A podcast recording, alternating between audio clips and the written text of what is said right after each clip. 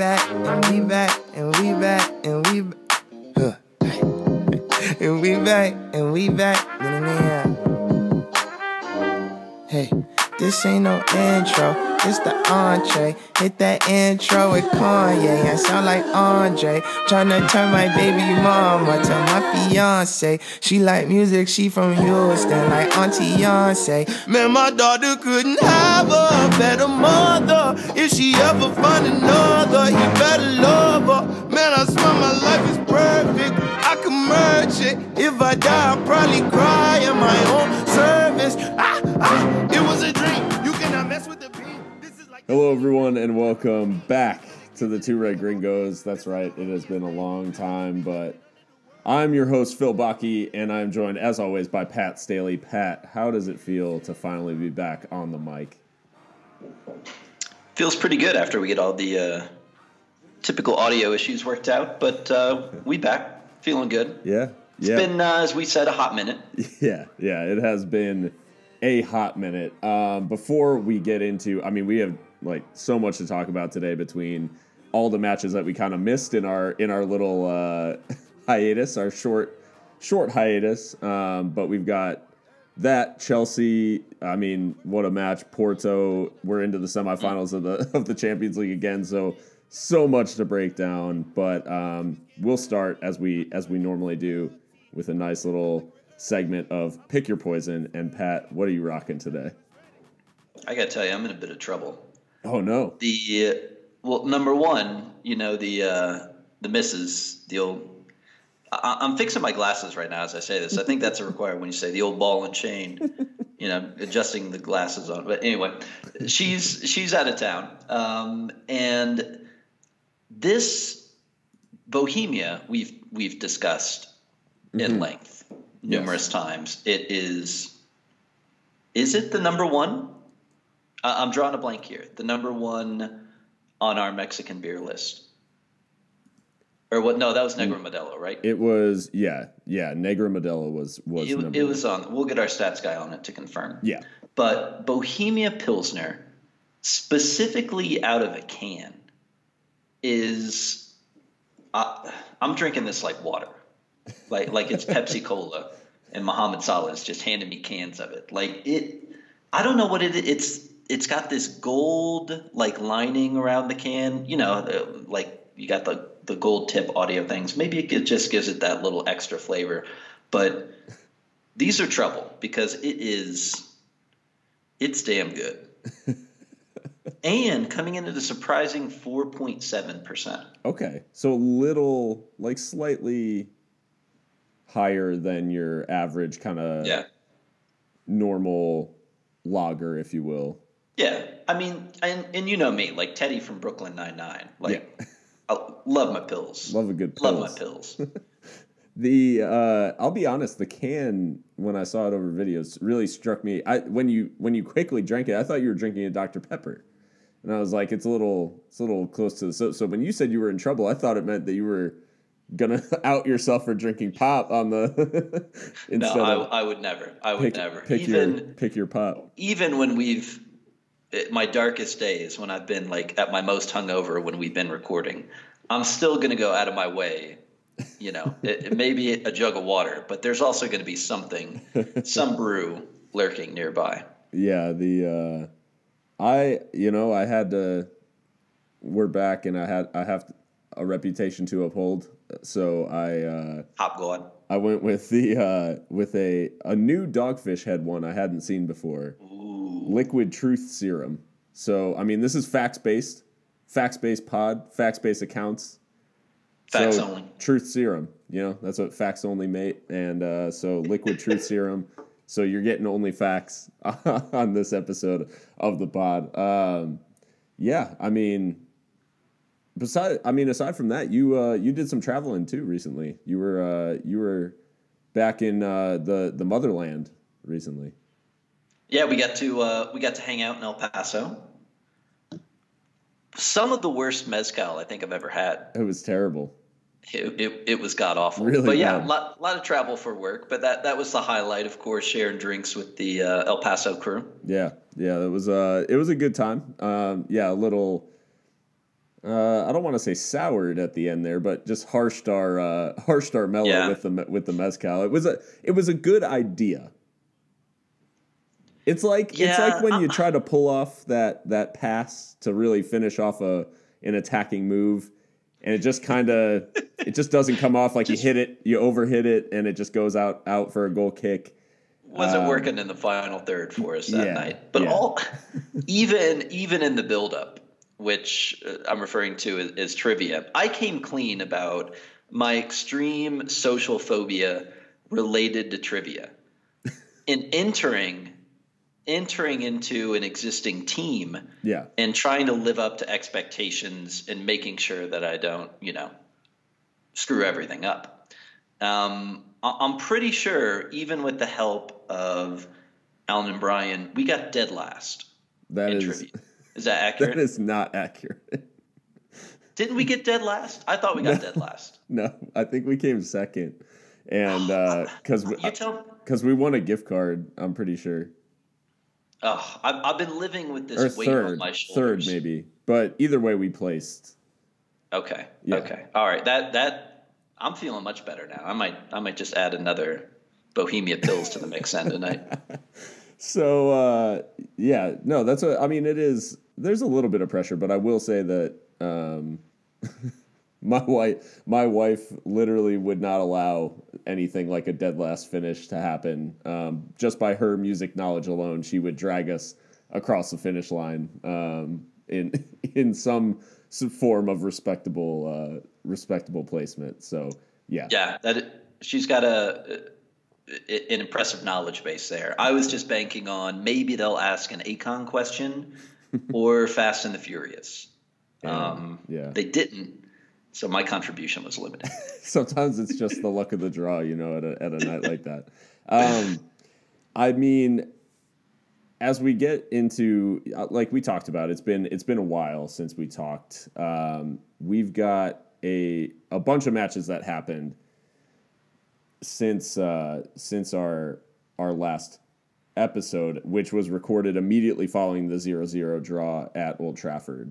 So that just feels Ugh. like a long time ago um, both in the performance and in the uh, and in the time actually elapsed. So I just I, I want to talk about some of the stuff. I mean, immediately following that draw, we go out we we beat Watford five 0 Then we draw Everton 0-0. Then beat Burnley 4-2, Bayern 3-1 away. 2 1 against Fulham, 2 1 against Tottenham, 3 1 against Southampton, and 2 0 against Porto. I mean, this last stretch of games has been wild in the ups and downs that this fan base goes through. And looking at it broadly, it, it really is almost shocking to see how the narratives change from game to game uh, as we kind of look back with the you know benefit of hindsight. It's been a scene, man. The uh, I love the Watford demolition. You know, Burnley that maybe that four two score line kind of flattered them a little bit with the the Alisson goal and all that. But I don't know. It, it's funny because aside from Watford, it, it maybe I don't know if you can say that we handled Porto. But you know, I think in terms of scoreline, definitely. But that that might flatter us just a little bit. But Bayern was one of the one of like the most comfortable games I kind of felt because after we we've been on this upswing, even with the with the Everton draw, rattling off win after win, you know, we've had to dig deep in so many of these matches, right? Like Milner last minute penalty against Fulham, uh, Salah making some magic happen against Spurs.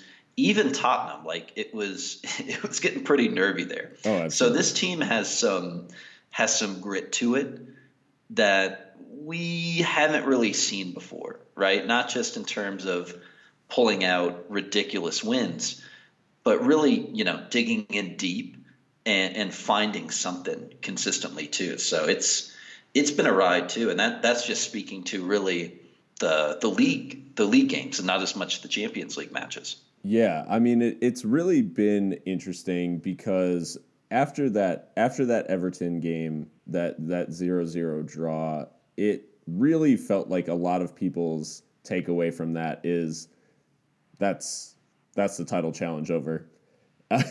in the immediate yeah. aftermath, it was uh, you know I just uh, you know apocalyptic takes. Like everybody was, er, there were so many people who were just ready to throw in the towel, and and the response of the team from there, like the the four two against Burnley was was a pretty complete performance with a couple of couple of off moments. The three one against Bayern, like you said, it's it that's just a t- one of the more complete performances that we've seen this season. Yeah, um, and to do it in Munich as well. Yeah. Just it's a statement game. Yeah. yeah, absolutely, and especially for a team that had not done anything away from home in Europe up to that point to go to the Allianz and, and get a win and a comprehensive win. Uh, just said a lot about what what the team's made of, and then they spend the next two games trying to uh, murder the entire fan base with dramatic dramatic late winners, uh, letting Ryan Ryan Babel score uh, a uh, a gift from Verge and Alisson that you rarely see. and a gift he did not want. No, like it took every every ounce of him wanted to just pull up and just chuck that ball into the stands. You could see it almost in slow motion as it happened real time. He did not want to score that goal. The guy's got his hair dyed red. He's he is at Fulham. They wear black and white. I know the red of the you know the F's are red in their badge or whatever the letters are red in their badge, but they are they wear black and white, and he has his hair dyed pure red. So yeah, I I agree that he he would have he a part of him wanted to end up on miss of you know miss of the season type sports center not top 10 if if it meant us winning the title but i think it just shows the confidence that ryan you know scores that kind of pads his stats a little bit just knowing that you know what they're probably going to go the other end and score somehow um anyways so that's what the two one against Tottenham such a such a weird one because the two one against Tottenham at Wembley earlier this season. That's you know the scoreline that it was. Um, that game felt completely different to this two one, where yeah we got out to a two goal lead and they scored a little late and it was maybe a little nervy at the end, but you know overall we controlled it. This one felt like it was slipping away and yeah that moment of magic that we've seen this season just came back to to bail us out, and we've uh, yeah we've shown that kind of fight late in these games. Yeah, the the Tottenham one especially was kind of a tale of two halves where we we controlled it, we dominated, uh, didn't really adjust to the changes Pochettino made, and but but yeah, Salah was there, and even you know those early games between our, our, our, quick hiatus where, where Salah wasn't necessarily scoring, but he was creating, right? Even when he wasn't, oh, what was it? Uh, was it Burnley?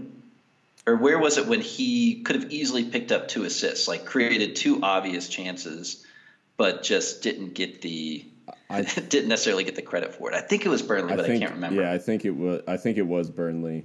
Yeah, but either way, like he's creating, he's you know, he's getting us, and, and, and Simon Brundish posts this all the time, the amount of like game changing goals that he scores. Yeah.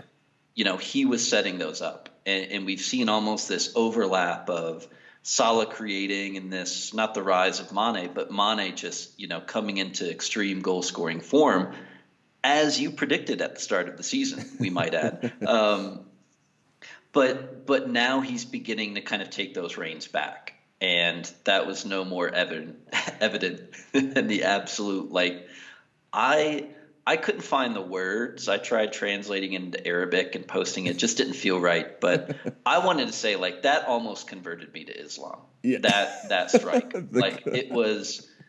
We we'll, we'll talk about it later because I got a bone to pick with some of the things people were saying about it. But th- like a, a Salah screamer, mm-hmm. it I, I, mean, I've got no words. I've yeah. got no words for it. But but he is. He he's back back on the goal goal scoring sheets, which no better time than now to do so. Yeah, the uh, and I mean the last the last couple of games before we hit Chelsea, you know, it's a three one win against Southampton. Keita getting getting off of off of the mark and and getting that first goal for Liverpool in the league and um, just the the relief on on Naby's face when it when it went in mm-hmm. and just having that opportunity the header at the back post and and you know you can see just his hands cover his face immediately he's just like thank god um, that he that he finally got on the end of something and and something fell his way there's been so many nearly moments for Naby in this first season here at Liverpool to see him finally get his reward. And now it seems like he's really starting to click here at the end of the season. I mean, it's just, it's got to be, uh, it, you know, it's great to see that he's kind of coming good here right at the, the business end. Yeah.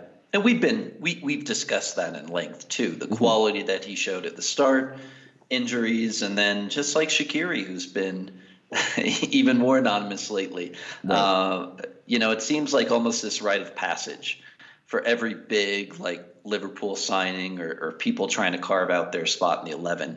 Uh, they have to go through this little growing period. Um, but his his performances lately are just you know speaking to exactly what we knew we were getting when we signed him.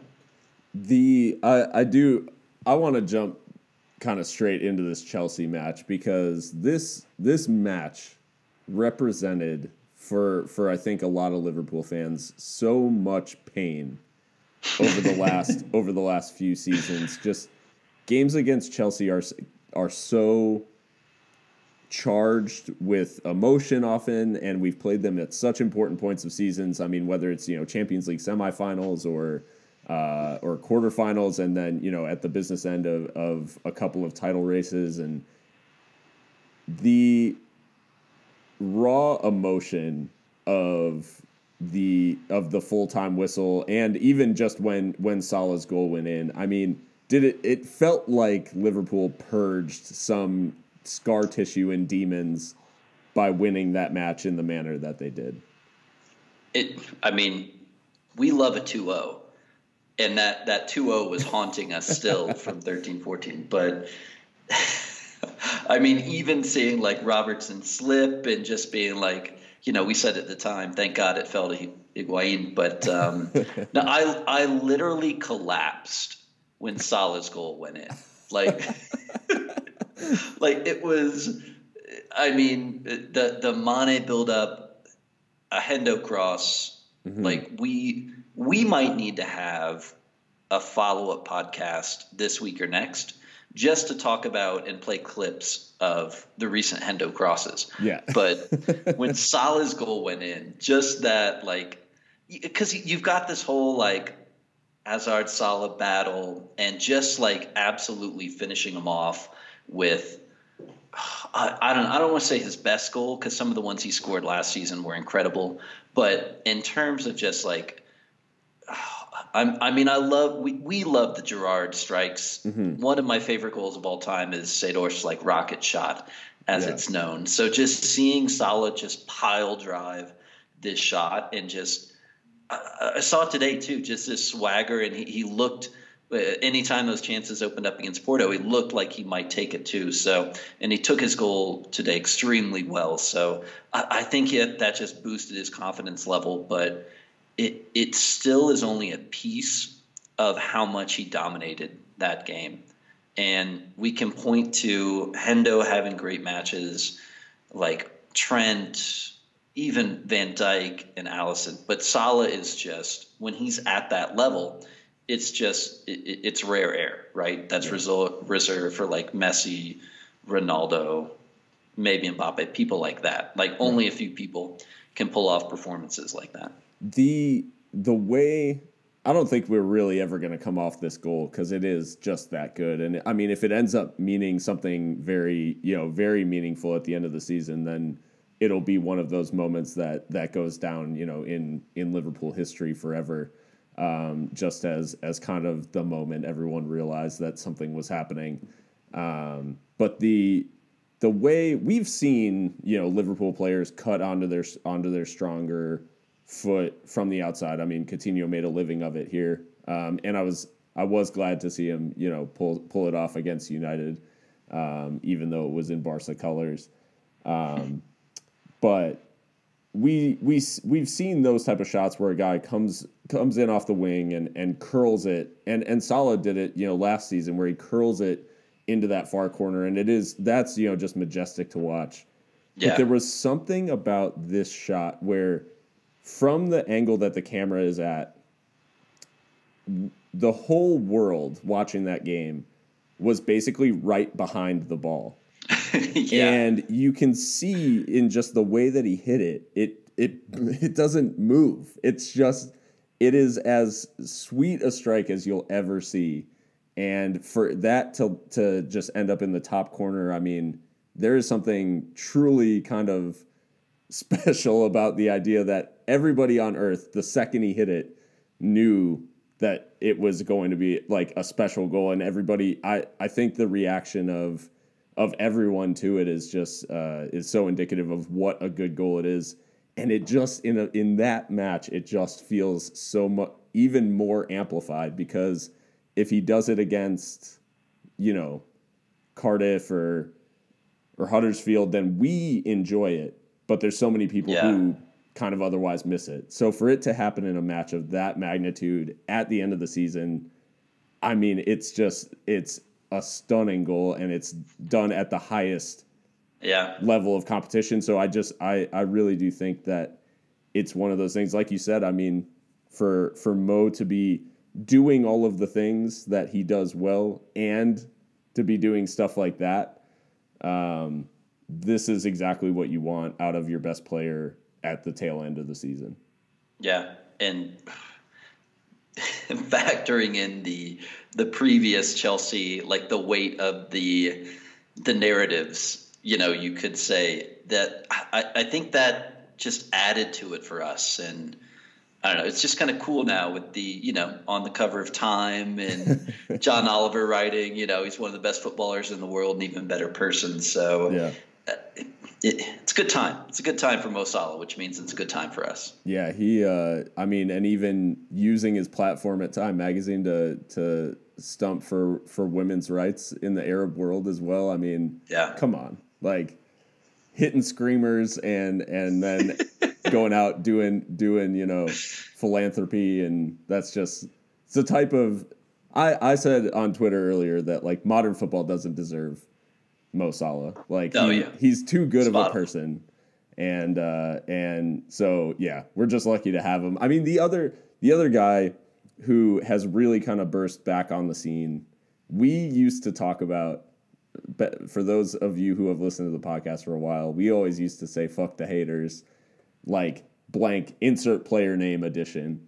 Jordan Henderson in the last couple of weeks has had some absolutely like the epitome of a "fuck the haters" performance. Um, Just running through him. Yeah, he gra- he grabs the he he grabs the third goal against Southampton, making a just one a run into the box that we haven't seen in what seems like a decade. and uh, and then we've seen the return of the Hendo cross, as you as you alluded to. Jordan Henderson being kind of revitalized in this in this midfield of uh, what we've seen recently with Fabinho, Keita, and and himself that um, is two thirds of what we thought our best midfield was. You know, at the start of the season, we always kind of wavered on what that third spot is. Does it seem now like we finally kind of found that formula where we have the right balance between defense and attack uh, with Hendo unleashed in that kind of box to box role? I don't think we've wavered.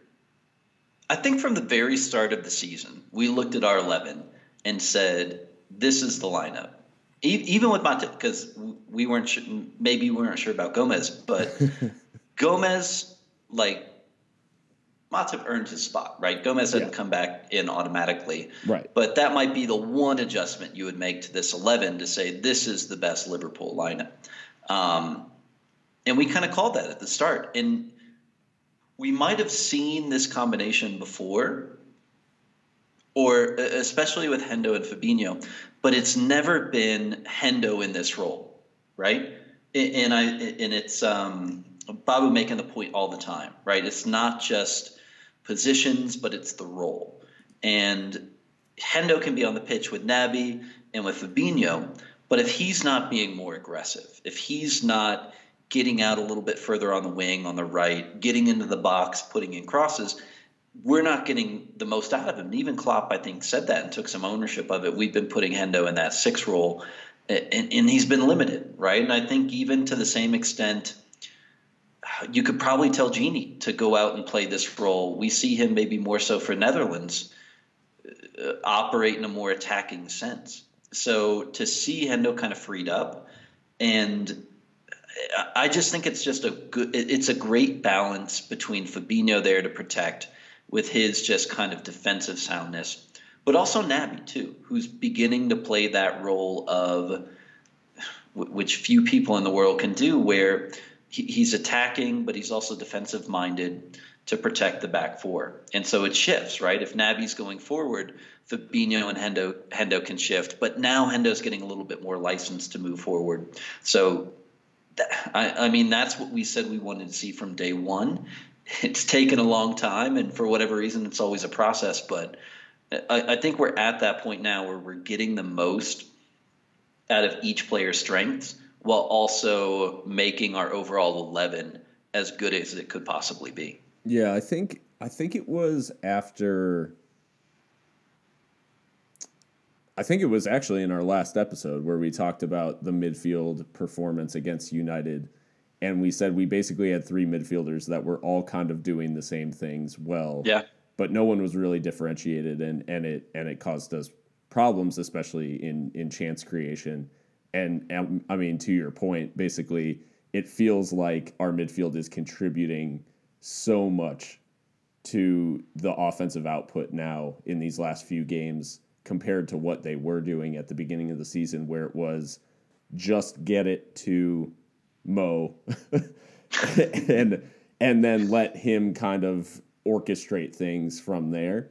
Yeah. Um, and uh, now you just see, I mean, seeing Henderson in advanced position, seeing seeing Keita getting up there, and just all of the all of the pieces kind of fitting together, as well as, I mean, Fabinho now is reaching a point where he's one of the guys similar to Verge or Alisson, where most games you could get to the end and not speak about him because he's just so good at yeah. what he does that he's not he's not interesting to talk about. He's just he's so good at what he does that he, yeah. he's just not even it's not a discussion. It's like, yeah, he was brilliant, you know? like, yeah. well, won the ball back a ton, think, played the ball played the ball well and yeah, yeah that's just not The Chelsea match kind of points to that cuz you know, we're talking about Salah, we're talking about Hendo, it, like Fabinho, like we had over 60 percent possession against the sorry Chelsea team. Yeah.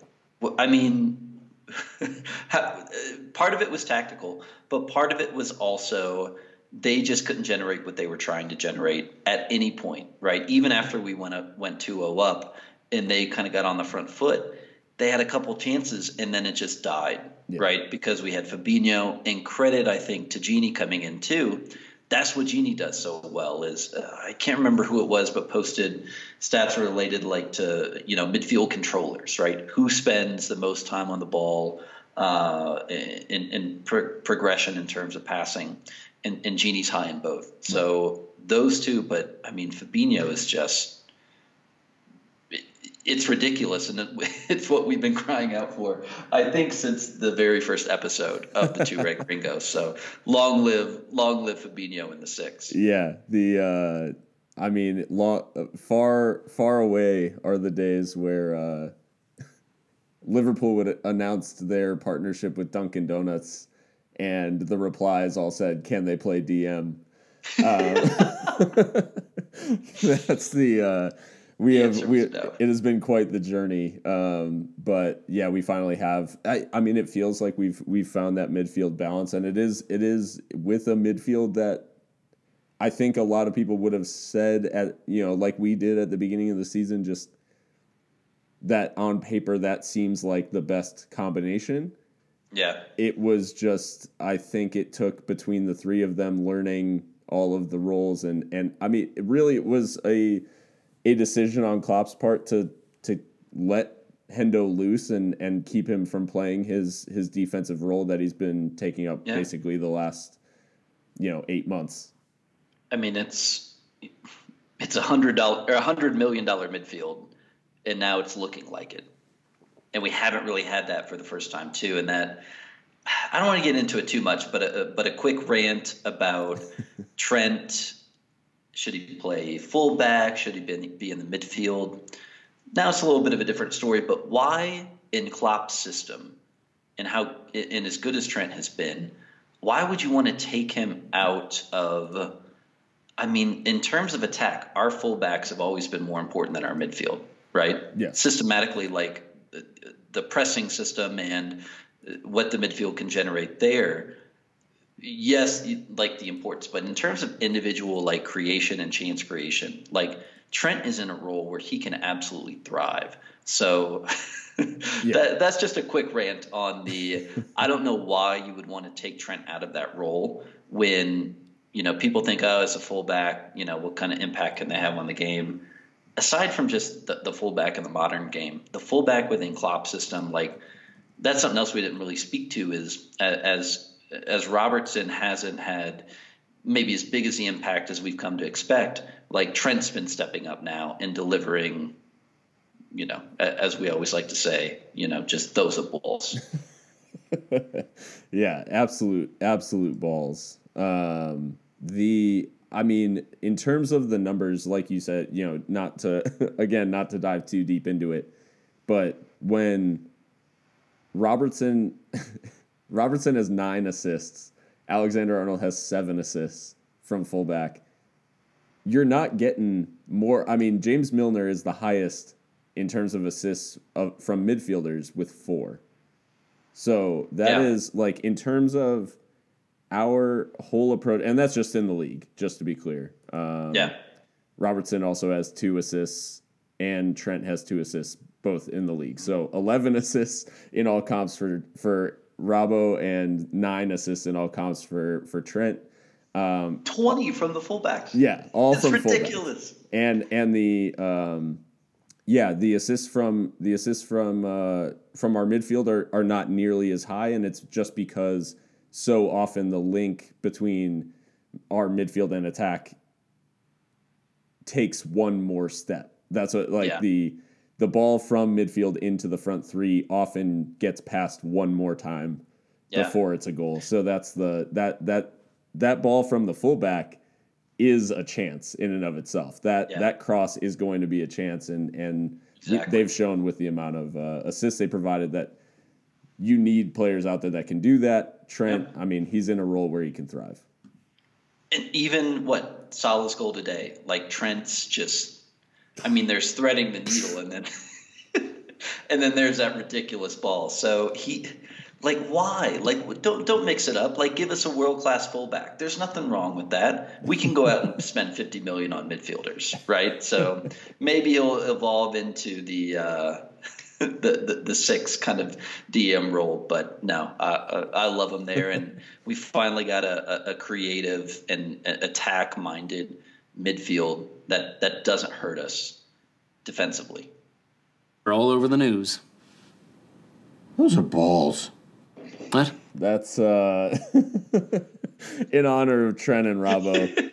just playing absolute balls. Um, Barry Zuckerkorn from Arrested Development. But anyways, uh, the, S- Sadio Mane. So we haven't we haven't we talked a little bit about it in the in the build up, I guess, to this. But against Chelsea, he opens the scoring once again. He's almost kind of in over the last couple of months. He's more so been that guy that in the first few months of the season, it was always Salah scoring that that first goal, the the one that kind of spurred us on and and opened things up for us. And in the last couple of months, you know, with more attention being paid to Salah and, and defensive playing him a little bit differently and all that, more chances have opened up for Sadio. And so often he's gotten that first goal against Chelsea. It's off of a a Hendo cross, and it. I mean, it's a simple finish in the end. There's he really can't miss, but the the form of Sadio, I mean, the, it's really not overstating it to say that Sadio's essentially kept us in the in the title race. Uh, Absolutely, and you know we'll we'll keep going back to that.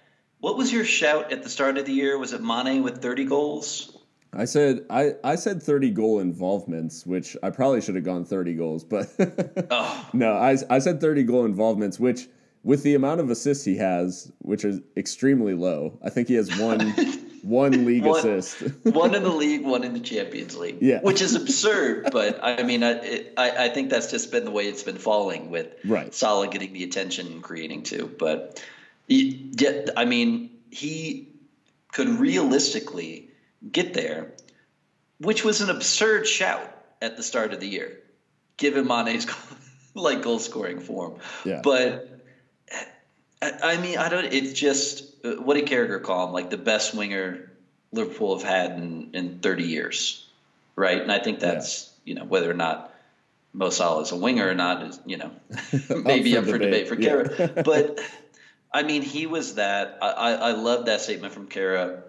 Maybe not necessarily the winger part, but just this like that that first Klopp, that that first big move from Klopp, which I think we all kind of questioned at the time, right? When 30, 35 million was was a huge chunk to put down. oh, for sure. But he, I, I mean, before Salah arrived, Mane was carrying us, right? And then AFCON hit, and then you know we our, our form dropped. But you, I don't know. I don't, I don't want to go so far as to say he's underrated, but just it, it's hard to capture. I think with everybody, with that front three, they're so good, and, and they've been in such a good kind of goal scoring mood lately that we we undersell the fact that you know we we got that clip of Mo tracking back, to, you know, past few games and just tracking back 50 yards Right. to to stop an attack. But you know that that's what Mane brings. Not even just every single game, but every single play. So. The assist tally is is a little bit a little bit confusing because his expected assists they're not even that high either. But Right. um, I, I mean, just seeing him score goals because he has such I, I don't know everybody. That's just this Liverpool squad, right? Such a genuine passion. They feed off the crowd. They feed off the fans, and and and just seeing them in that mood and, and the happiness that they get. Um, you know, the only thing better than a Firmino celebration is uh, the the Mane celebration that copies it too. So the more chances we get to see it, the better. Yeah, it's uh and and seeing Sadio too, um his his celebrations basically since Christmas have had almost a different intensity to them. Um where he has always kind of been the score, you know, kind of jog away, do a little jump fist pump in the air or Yeah. whatever and just kind of like enjoy the moment, but nothing too crazy, anything like that. And then Christmas hit, and all of a sudden, like Sadio went into title race mode. And every time he gets a goal, especially one that like gives us the lead or something like that, we're talking knee slide and then jump to the feet and just like every muscle in his entire body is tense as he's like screaming into the, I'm like the desire that Sadio has and uh, and every player I'm not questioning anybody's like desire to win the to win a trophy or Yeah. anything like that but the just the overt displays of of how much it means to Sadio to to try to win something this year and how every result he's just like fighting and scratching his cl- and clawing his way to to try to contribute um, to that. It's just it's been amazing to see and and just I think speaks to the larger kind of goings on around Liverpool nowadays that Klopp has you know this group so singularly focused on getting the results that they need to that I mean I think it just speaks to all of these results that we've seen of you know late goals and and even the like even the ones that are you know completely spawny and and totally like you know like you know Pickford and and uh you know Alderweireld's own goal all that stuff like I think it just shows you know Mane has kind of been the almost the poster child for Liverpool's title challenge in that it's not necessarily going to be the guy that you think it's going to be. Like sometimes it's going to be Divock Origi in the 96th minute, but it's like everyone is going to contribute to the team, and that's and that's what I think he's almost like symbolic of of the larger kind of change in the organization since um, since Klopp has kind of been able to refresh everything now in his in his whatever third full season. Yeah, and we've I mean what we say that we say that so often about Firmino too. Like he's a Klopp player. Uh, I think Robertson embodies that as well. And this this looks like his team, right? This looks like what we've been building towards, and the fact that we're in two semifinals in a row is just unheard of from from where we were even when Klopp arrived, right? Even with the squad that he showed up with, and just as we might have questioned Mane, like maybe had doubts about Salah, even this notion of spending 75 million pounds on on a center back was outrageous, but it, every, everything seems like it's falling into place as they as they would want to, and, and I think what our our core our world class players from Mane to Salah to Van Dijk are all like 27 mm-hmm. at most in the in the youth squad that that he kind of has been building too is just I mean it just it just feels special and it feels I don't know. There's always been passion, but now to have I don't almost that expectation. We've never had that before, right? In all the years that that you and I have been watching Liverpool and have been doing this podcast, we've never really had the expectation, right? I think there are some doubts going into Chelsea, but even watching like shifting into Porto a little bit, like even as Porto's like crashing forward, rattling off shots, crossing in the box, I'm sitting back in my chair like, is this it? like, is this is this all you can muster? But and that's a that's a new feeling for us. I think a lot of a lot of other clubs get to kind of take winning and those expectations for granted, but uh, we've been through some dips, and so to so to get kind of these expected highs is is, is pretty special. The yeah, as you as you kind of, I mean, this is really works perfectly because as you shifted to to Porto, it it's a Liverpool performance today. I mean, they make it to a second consecutive Champions League semifinal, which still sounds weird coming out of coming out of my mouth. But the have you I mean, I don't know that I've ever seen a Liverpool performance where we've looked so kind of off it and just not really controlling the game and not really on top and and yet we score four goals. I mean, creating creating very little, especially in the first half. We we created a lot more, obviously, in the second. Yeah. But, but I don't. Have you ever seen a Liverpool performance where we were so kind of disjointed but still come away with a comprehensive victory? No, I mean not not because normally it's like four three, right. or it's like five three or five four or, or something ridiculous like that. So right. in the end, it was, you know, we we handled we handled Porto, and I think the the way that the games played out just definitely led into more chances for us. But no, it, it, it, it was bizarre. I didn't get to see the first leg because, you know, we, we work. But, but right. even watching it today, that, you know, as, as they've got like the, the aggression, like they're going for it, they're going all out. I, don't, I don't know if they created a single big chance throughout any of that. Right. Like, uh, even over both legs, you know, there might have been one opportunity, but but nothing where you're just like, you know, that was a close one. But but flip it, and then that's what good teams can do, right? If you've got a 2-0 lead over two legs, and nobody does two legs knockout better than Klopp. Right. but if you've got that over two legs, that's exactly what you want to do. Like everybody's freaking out, like, oh, they're getting so many chances, they're they're attacking us we had a perfect game plan. It's yeah. what like Mourinho's Madrid like just lived on for years, right? Sit back, absorb weak chances and counterattack. And we ended up demolishing Porto with that with that game plan. But it's something we could never do before because we had Skrtel, we had Lovren, we, we love Sakho too, but you know, like the the defensive solidarity and organization that we have now from Verge and, and Robertson, Trent, Matip, Gomez, Alisson, everybody pitching in. We we just haven't been able to do that before. So it we've got the squad that's capable of it, but we also have the confidence to set out to do that and you know give give Mo Firmino.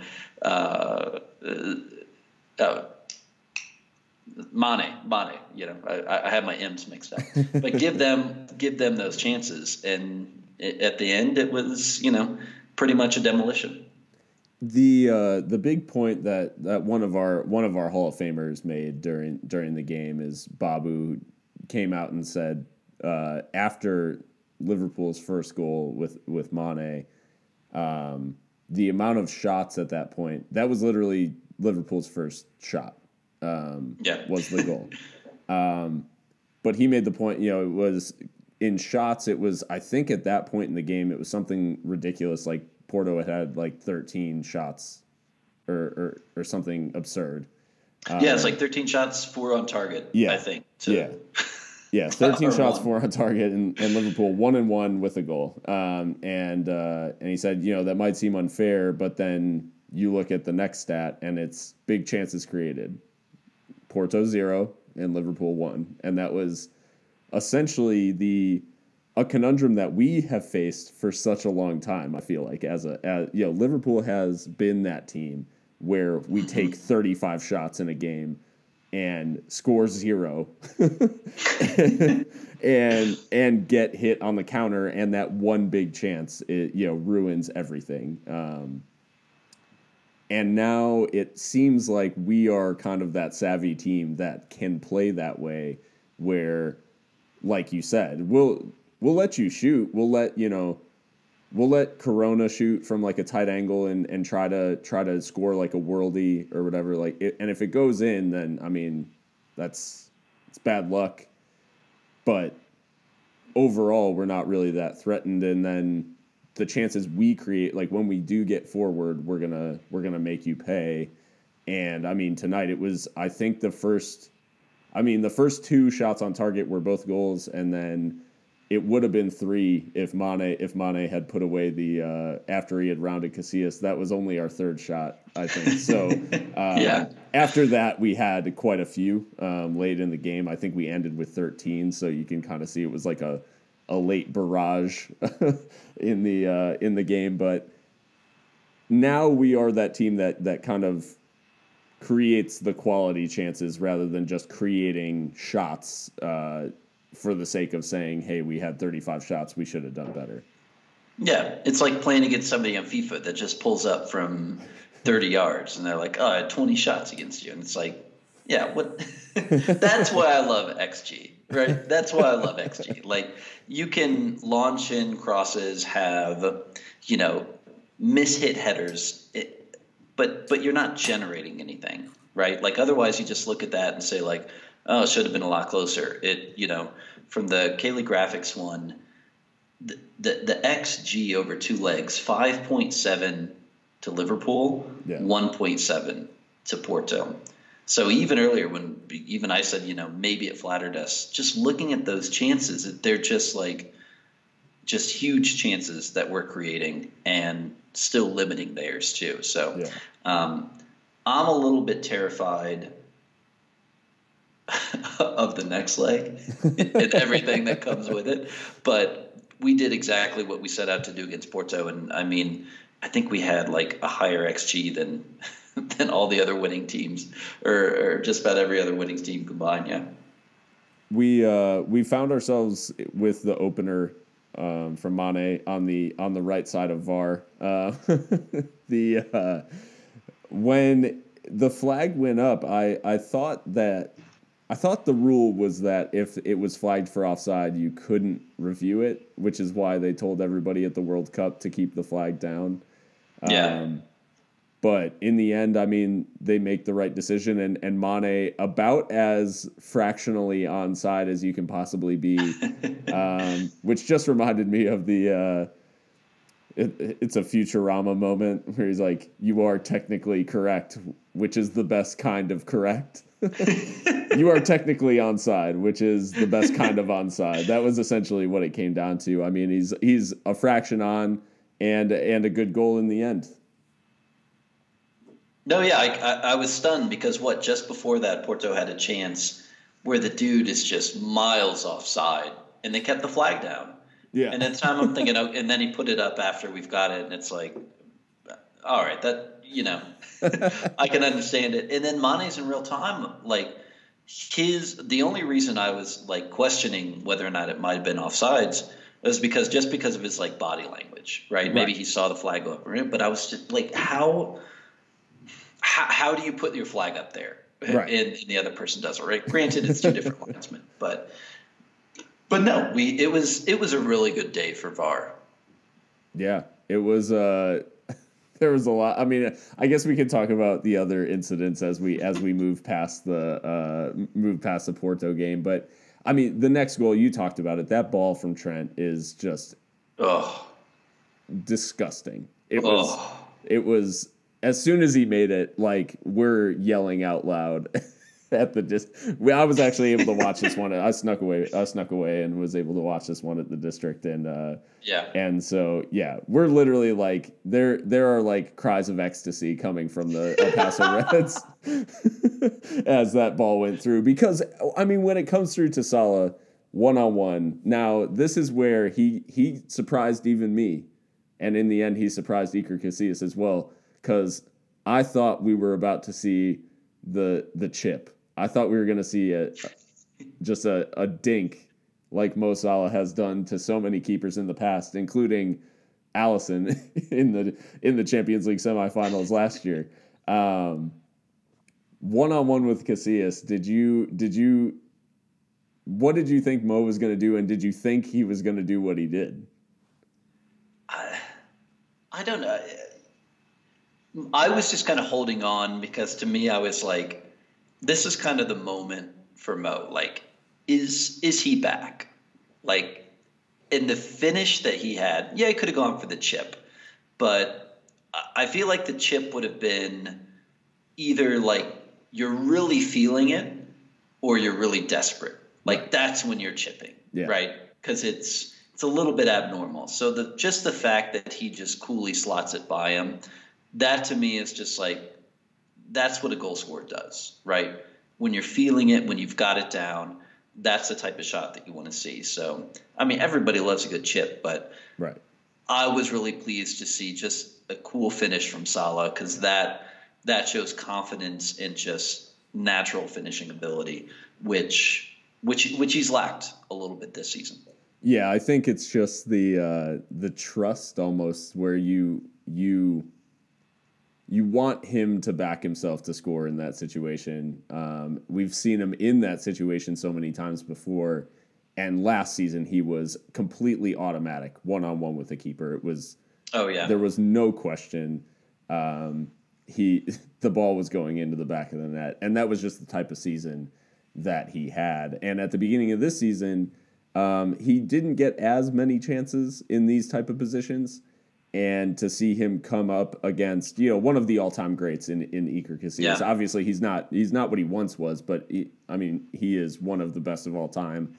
And to give him the eyes and finish at the near post, that's just to me, that's like the one thing that Casillas definitely has is he's got the instincts still. You know, Yeah. like maybe he's not as fast as he once was. Maybe he doesn't have the kind of the range that he that he used to have. But that to to have him come off his line and for Salah to basically let telegraph to everyone like I'm about to dink this to the far post and then get him to commit just enough so he can slide it in at the near. That was just, I mean, I don't know. It, it it does for me kind of announce that that Mo is is back at his at his peak. And I even I said during the game um, that uh, you know Mo feeling himself right at the at the business end of the season uh, like, uh, and I used the GIF of Creed from uh, The Office, where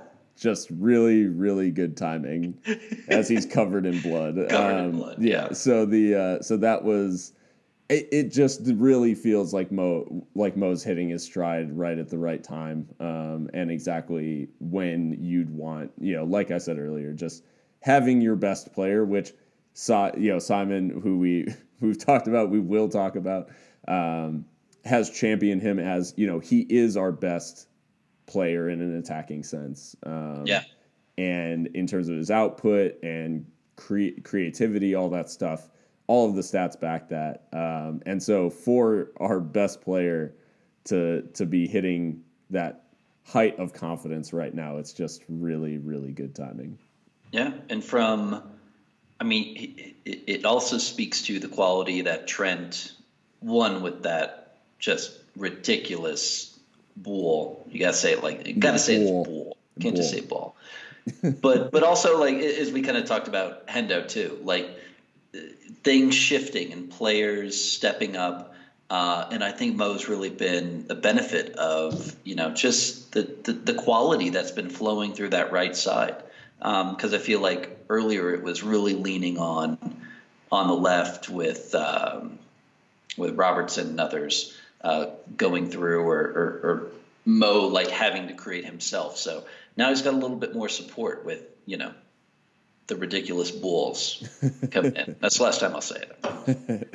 Yeah, it's uh all right. Yeah, so I mean the the quality we talked about the first Hendo cross, and obviously it, that that was great in that it sets up a goal of of consummate ease for for Sadio Mane. This one is from a lot further out. Obviously, he looks up and uh, you know he's got two two players coming in at the far post, and this one just curls right onto the head of, of Bobby Central, and we know. I think we know. I don't know that everybody knows kind of what a good header of the ball Bobby is, but as soon as that Hendo cross was on a plate, Bobby is only put in that one place, and that's the back of the net.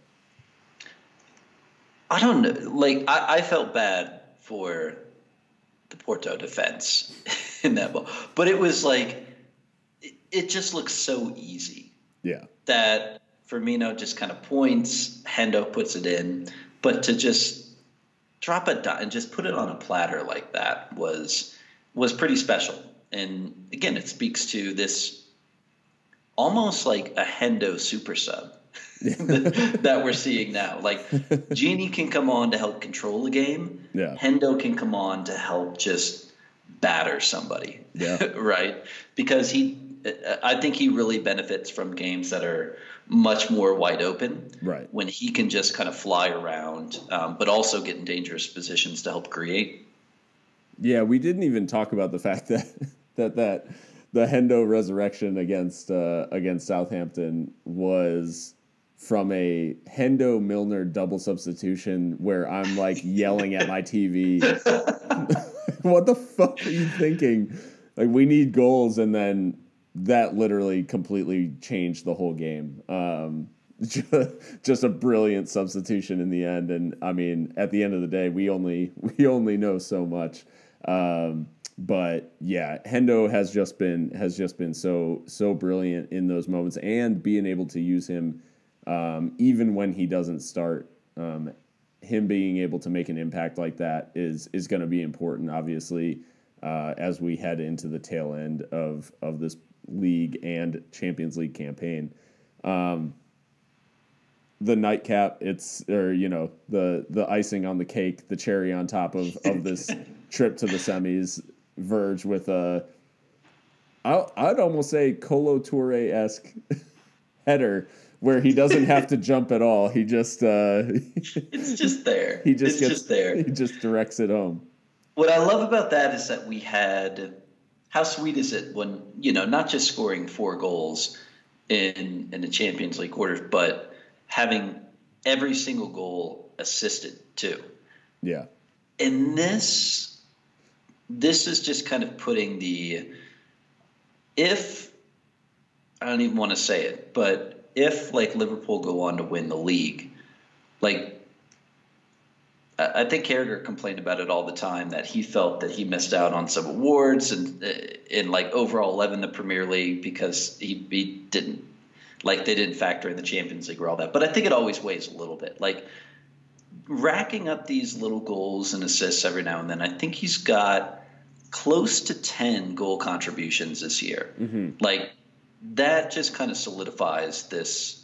One, he should without a doubt be the player of the year. But these types of, you know, popping up with a goal every now and then, those are the things that can really help push it over the edge. So that's why I'm kind of happy to see it too, because I think Verge just loves scoring as well, right? He's so good at defense that he's just got to bomb forward and say, like, I got to try something else because what I'm doing back there is too easy. Yeah, it is. Uh, and and you said you said ten goal contributions, and it is actually it is nine um, currently. So he's got three goals and two assists in the league, and two goals, two assists in the Champions League. So yeah. um, just uh, I mean, we could you could dedicate an entire podcast to to Virgil Van Dijk. um, there, I'm not saying one episode. I'm saying an entire series. Like, Oh yeah, just just us analyzing Verge after every game. just talking about Verge for an hour after every game. Um, it is he's he's an incredible player. He's play, he's also logged. I mean, this is just just glancing around the stats and everything. He's also played three thousand twenty five minutes in the league, um, which is him and Alisson are the are the two players that have played over three thousand minutes already in the league, and uh, you know neither of them break a sweat doing it. So that's uh, I guess speaks to the the ability to carry on and just continue playing in every single match um, the way that they do and with the quality they do. But um, so it is another trip to the semis for Liverpool. I mean, rare, like you said at the beginning, rare air. But this is, we are reaching a point where it's it's starting to get almost a little ridiculous in the fact that we're competing for a league title and in the Champions League semifinal. I mean, those are the type of things that get said about clubs like you know Bayern and Juventus and and like these giant kind of clubs that we haven't been in the same breath as for for Yeah. quite some time and now it feels like we're finally getting back to that to that same breath as as the biggest clubs yeah, again, it's it seems surreal because just performances last year and this year, you're like, yeah, it's where we should be. But what even like Barcelona haven't been? Has it been like three years or so since they've been, or the last time that they got to a semifinal? it's been a little bit So, um, something like that. So I mean, it's just uh, you know, it's it's so difficult to get there. You can point to PSG and City spending hundreds of millions, close to a billion dollars, pounds even, trying to get this Champions League trophy. Um, but I, I don't know. It, it, it takes that. It, you have to, you know, walk the walk. You have to almost like you have to have been there before. And I think Liverpool have a club as a club have that pedigree.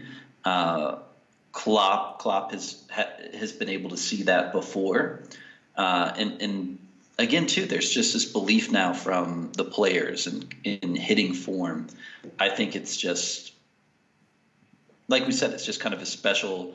It's a special time and something that you know we, we got to soak up every ounce of it because we we've seen it we've seen it before um, and we know from from United even heartbreak for for the cities PSG's Madrid's how quickly that can kind of dry up So, I mean, I moving away from Liverpool slightly now. Just the quar- this quarterfinals of the Champions League seems like it deserves its own its own little segment because, I mean, with the exception basically of I, you know, Liverpool advancing obviously important, um, but not in not in dramatic fashion certainly.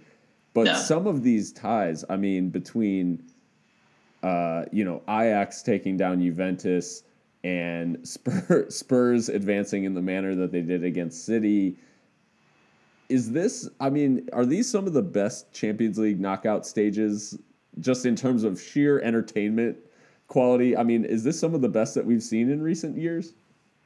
I think so. Even I don't know if it was just because Liverpool wasn't in it, but I was like, man, I, am loving the play in the Europa League. Um, but granted, we weren't even in the Europa League during Right. some of those years. Right. But ah, it, I think of it like this: like the performances, just like just about everyone, right? Even like Barcelona United, where where they rolled over them. Um, Barcelona looked really good.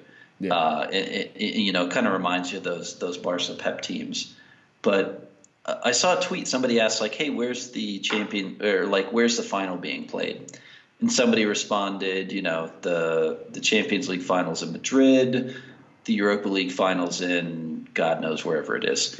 And I was like. Why are you even bringing the Europa League up? Like th- it's been so just just awesome, and you know we we might get to this on Twitter villains, but every single one of these you want to be able to turn into, which is a crime for. I, I can't speak to this because I only use illegal streams, but but uh, am I correct in saying TNT is only showing one game, one Champions League match at a time? Yes, you're correct. like even like uh, again too i i don't use legit stream. like even streaming it is there no like i can pick whatever game i want and stream this right now Uh, you can for um, if you get Bleacher Report Live, which is a subscription service, and uh, that's the only way to get um, the alternate game that they haven't decided to broadcast on TNT. and it costs more than NBC Sports Gold. god just and not only that you have to listen to stu holden Yeah, who is no one's paying money for that. Like that's no it. uh, please if any of our if anyone listening to this has purchased a bleacher report live subscription please just like let us know yeah. Why? Like why would you subject yourself to that? Like cancel it immediately. Yeah. Reach out to us. Like i i've got i've got quality illegal streams Yeah. ready to go. They're just a dm away. We like will hook you up. Or better yet if you watch if you are watching in the united states like you likely get univision that shows every other game like they show the other game that tnt is not showing. So like today we watched we watched liverpool porto on univision like uh because they had spurs city on tnt um and uh yeah which i would prefer anyway. far preferable. Like yeah.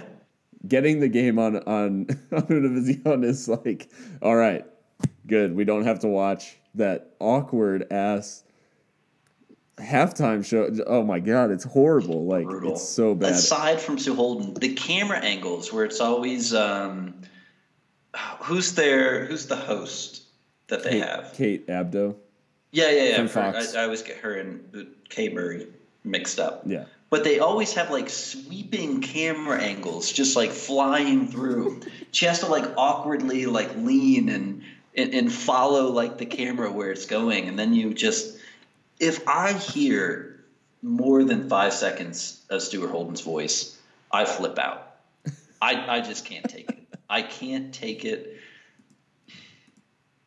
I I, I don't want to talk about it. This is I, I'm gonna add, I'm gonna add on to the villains so we can talk about this a little more later because because Bleacher Report deserves it. Um, they they just uh, yeah the broadcasting's awful.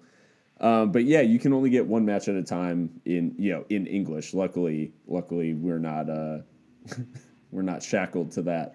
Um, so We're not we're not full on gringos. Right. We we like the Spanish things. yeah, I can I can at least you know follow what's going on. Um, but so first I'll, I'll first I'll ask about Ajax being in the semifinals. Like is that I don't know. As Liverpool, I almost feel like a little bit of solidarity with Ajax. Not because we, you know, obviously we spend a lot of money, but Yeah. just the idea that they bring through youth players and so much of so much of their their club is centered around the kind of the local area and and bringing through uh, the young guys. I mean, their captain is literally a 19 year old. He's a teenager. Yeah, 19 year old, uh, you know, Dutch defender from Amsterdam. That's just like the the ethos of that club is so is so Im, just admirable, and for them to get rewarded with unbelievable performances en route to a Champions League semifinal. I mean, does it almost make you think like, okay, m- like football isn't completely dead? like, the soul isn't completely gone from from the game. Yeah, especially for the Champions League too. To see, and they've earned it every step of the way too. They have Yeah. been battering, and not in battering the teams you want them to batter, right? Like Real Madrid, definitely. You know, the Juventus with you know. I'm just going to call him a rapist with with the rapist Ronaldo. Like these are the teams that you want them to sink. Like that, it, it's such a good story for them to to play it the right way. Now, I thought that you, uh, with your your your lower league like hipster squad behind you, might almost be anti Ajax just because, like, if you're like I don't know about a lower league Dutch fan, but like somebody that's not an Ajax fan living in the Netherlands, do you not resent Ajax and say like, oh yeah, they're you know right now they're uh, you know punching above their weight in the Champions League, but they're also like just bringing in ridiculous amounts of money compared to others in the league too. So I thought you might try to slip that in there, so you didn't. So, No. so I will. But no, it just I don't know. It's a little bit. I don't, I don't want to say it's like Leicester winning the Premier League, but it, it's just always cool to see these types of runs. To see like PSG struggle, to see City struggle, and I, I don't know. It's kind of heartbreaking to see this Ajax team that you know is going to get dismantled Yeah. but you know it, it, it's cool to kind of enjoy the ride as it happens and i mean i, I don't see any reason why they don't get past spurs That's I I genuinely and make think it to a final I'm, and I this could easily come back to bite me, right? Like I'm not, uh, I'm not completely delusional about the task facing Liverpool right now because it is it's Barcelona. They're a brilliant squad. We know from, from experience that you know between Suarez and Coutinho, that's a lot of quality. Um, and those are two just two players of the absolutely world class squad they have. Not to mention the best player ever to play the game. um, which did you get a chance to catch the destruction of Phil Jones? It it didn't happen. It, it should have been a goal, but somehow David De Gea saved the ball with his Saved it with his face. But the, I mean, there in the build up to that chance, there is a Phil Jones. It like is, it's almost like watching someone's soul be destroyed. like not even the physical body, but their actual, you know, being is being is being like just vaporized. as he turned side to side I mean, he's running at he's running at Phil Jones, and it is like it's one of the worst mis- mismatches that you ever want to see, right? like Phil Jones in the open field against Lionel Messi. That's just that's you you. It was um, it's one of those moments where you just know exactly what's going to happen, and the guy, the victim, can do nothing to stop it. That No. it was brutal, and it. I, I, I'm not going to say it can only happen to Phil Jones, but in that manner, it can only happen to Phil Jones. Like Messi has destroyed many many lives. Right. But just seeing someone like grasping and like clinging to life as he just weaves back and forth through them was it just brought me a lot of joy. Yeah, and it obviously it's it you know it's fun for us to watch um, to, to watch United go out. Um, this what I wanted to bring up is is just going back to Ajax briefly. Or well, the point the overall point I was making is that Tottenham coming up against Ajax to me right now in this moment for Ajax, I'd almost rather play Barcelona in the semi in the semis. Like the way that they have played against Madrid and Juve is I think should be absolutely frightening for Spurs like you said. Like there's no Yeah. reason that this Ajax team can't get past Spurs, especially with Spurs I mean we talked about it at the bar today. Spurs are in a very precarious position because they I they literally cannot afford to miss out on the Champions League next season. The money the Yeah. money has to be there. And they're now in a position where the, I mean they're in pole position in the league in terms of finishing in that in the top 4. It would take, you know, some very bad things happening for them to to drop down, but it's it's not impossible. And so the idea of, of them getting past City and then if they don't win the Champions League, they you know, if they throw everything into their Champions League campaign now, lose, you know, kind of drift off in the league and then don't win, which is I mean, even with just four teams left, they're still probably the outside like maybe them and Ajax are almost on a level in terms of odds to win the whole thing. I mean, there's a very I don't think it's a huge possibility, but like there's a slight possibility that Tottenham biff it in both and and miss out on the Champions League for next season. Like that's that is a very real possibility. Like I'm not saying it will happen. I'm not Yeah. even saying it's likely, but it's something that could very I mean it's it's possible. Well, listen, listen to Tottenham's like remaining Premier League matches. In their what? They've got a three point cushion. Yeah. Right. All games being equal, they've got a three point cushion. Yep. They've got City. so you can't. Right. They've got City next. Yeah. They they have to put everything into that, right? Mm-hmm. One, I don't think Tottenham would or Pochettino would throw it in general like an Everton or United might, but they have to put. They might go into that thinking like we could easily we can easily lose this match Mm-hmm. and be level on points Right. with with with all the remaining games to play. They've got Brighton, should be a win. Yep. Then they've got West Ham, who can get a result. They've got Bournemouth, but they're away, and they've got Everton as well. Like any one of those could be tricky Yeah. for them. Aside from maybe Brighton at home, which they should win, but that, that's a tough run in for them too. Yeah. And And now toss in two games against Ajax in the middle Well, of especially the way the I think it's the second leg is positioned, which I think it's two two days after ours, and as as it's listed for Tottenham right now, it's only it's the very next day Right. after that Bournemouth match. So whether or not, I don't know if the Premier League would adjust, Yeah. um, but I mean they uh, that's that's helpful for us Right. because they can't they I don't think they can afford a loss against City and especially a, a hit and goal differential as well. Yeah.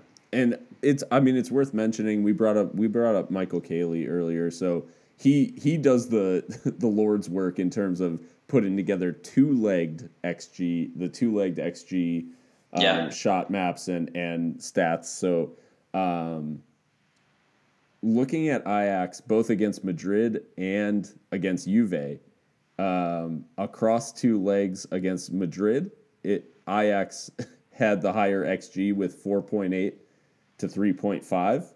Um, Yeah. So Madrid, obviously, I mean it's Madrid. They created, they still created a lot, but Ajax created more, um, and and were you know rightly through on aggregate. And then uh, against Juventus, it was even better in uh, 3.3 for Ajax and Yeah. 1.4 allowed to Juventus. And that is just, that's, you know, with Ronaldo and I mean, Dybala, like some of the, some of the best, you know, biggest names in, in world football.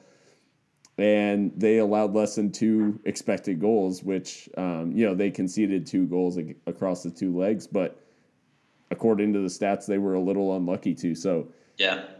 That is uh, that is a stern test for for Tottenham to try to to try to get past. I mean, especially with the amount of um, injuries and and all the kind of issues surrounding the depth of that Tottenham squad. This run in is is anything but simple for them.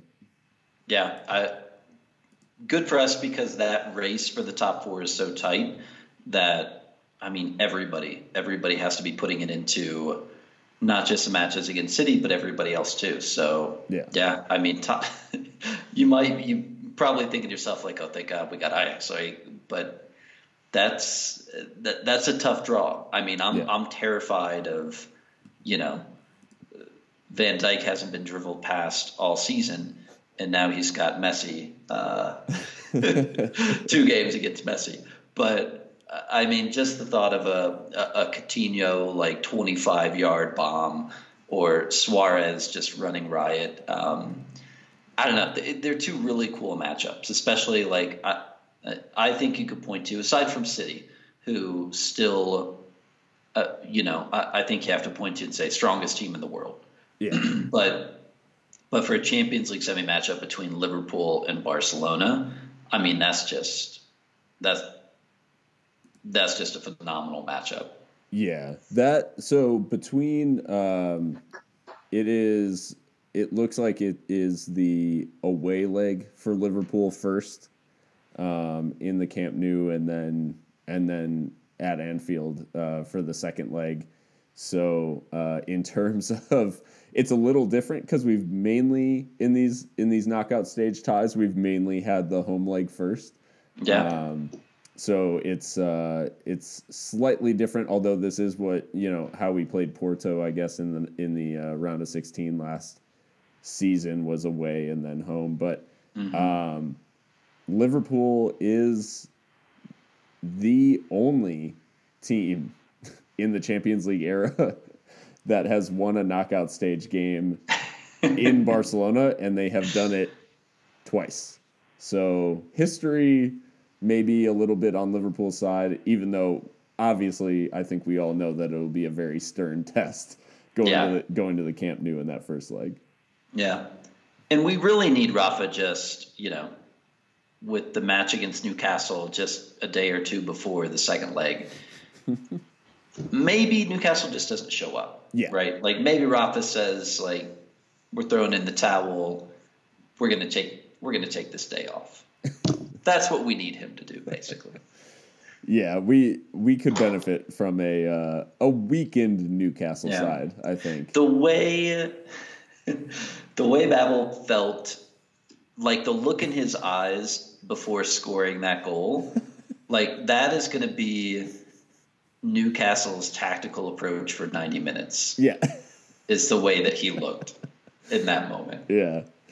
Um. So it is. I mean, this is like we said, the business end of the season. It is getting, it's getting, it's getting stressful, but we can't do anything as fans but enjoy the ride as we go. And um, so currently, if all things are equal, City, if they win out, finish with 98 points in the league. Liverpool would finish with 97. So now we need the help from from elsewhere. And I mean, do you think that this Spurs team can get anything after they've they've advanced against City in the Champions League? Do you think there is any shot in hell of them getting a draw against City uh, on Saturday?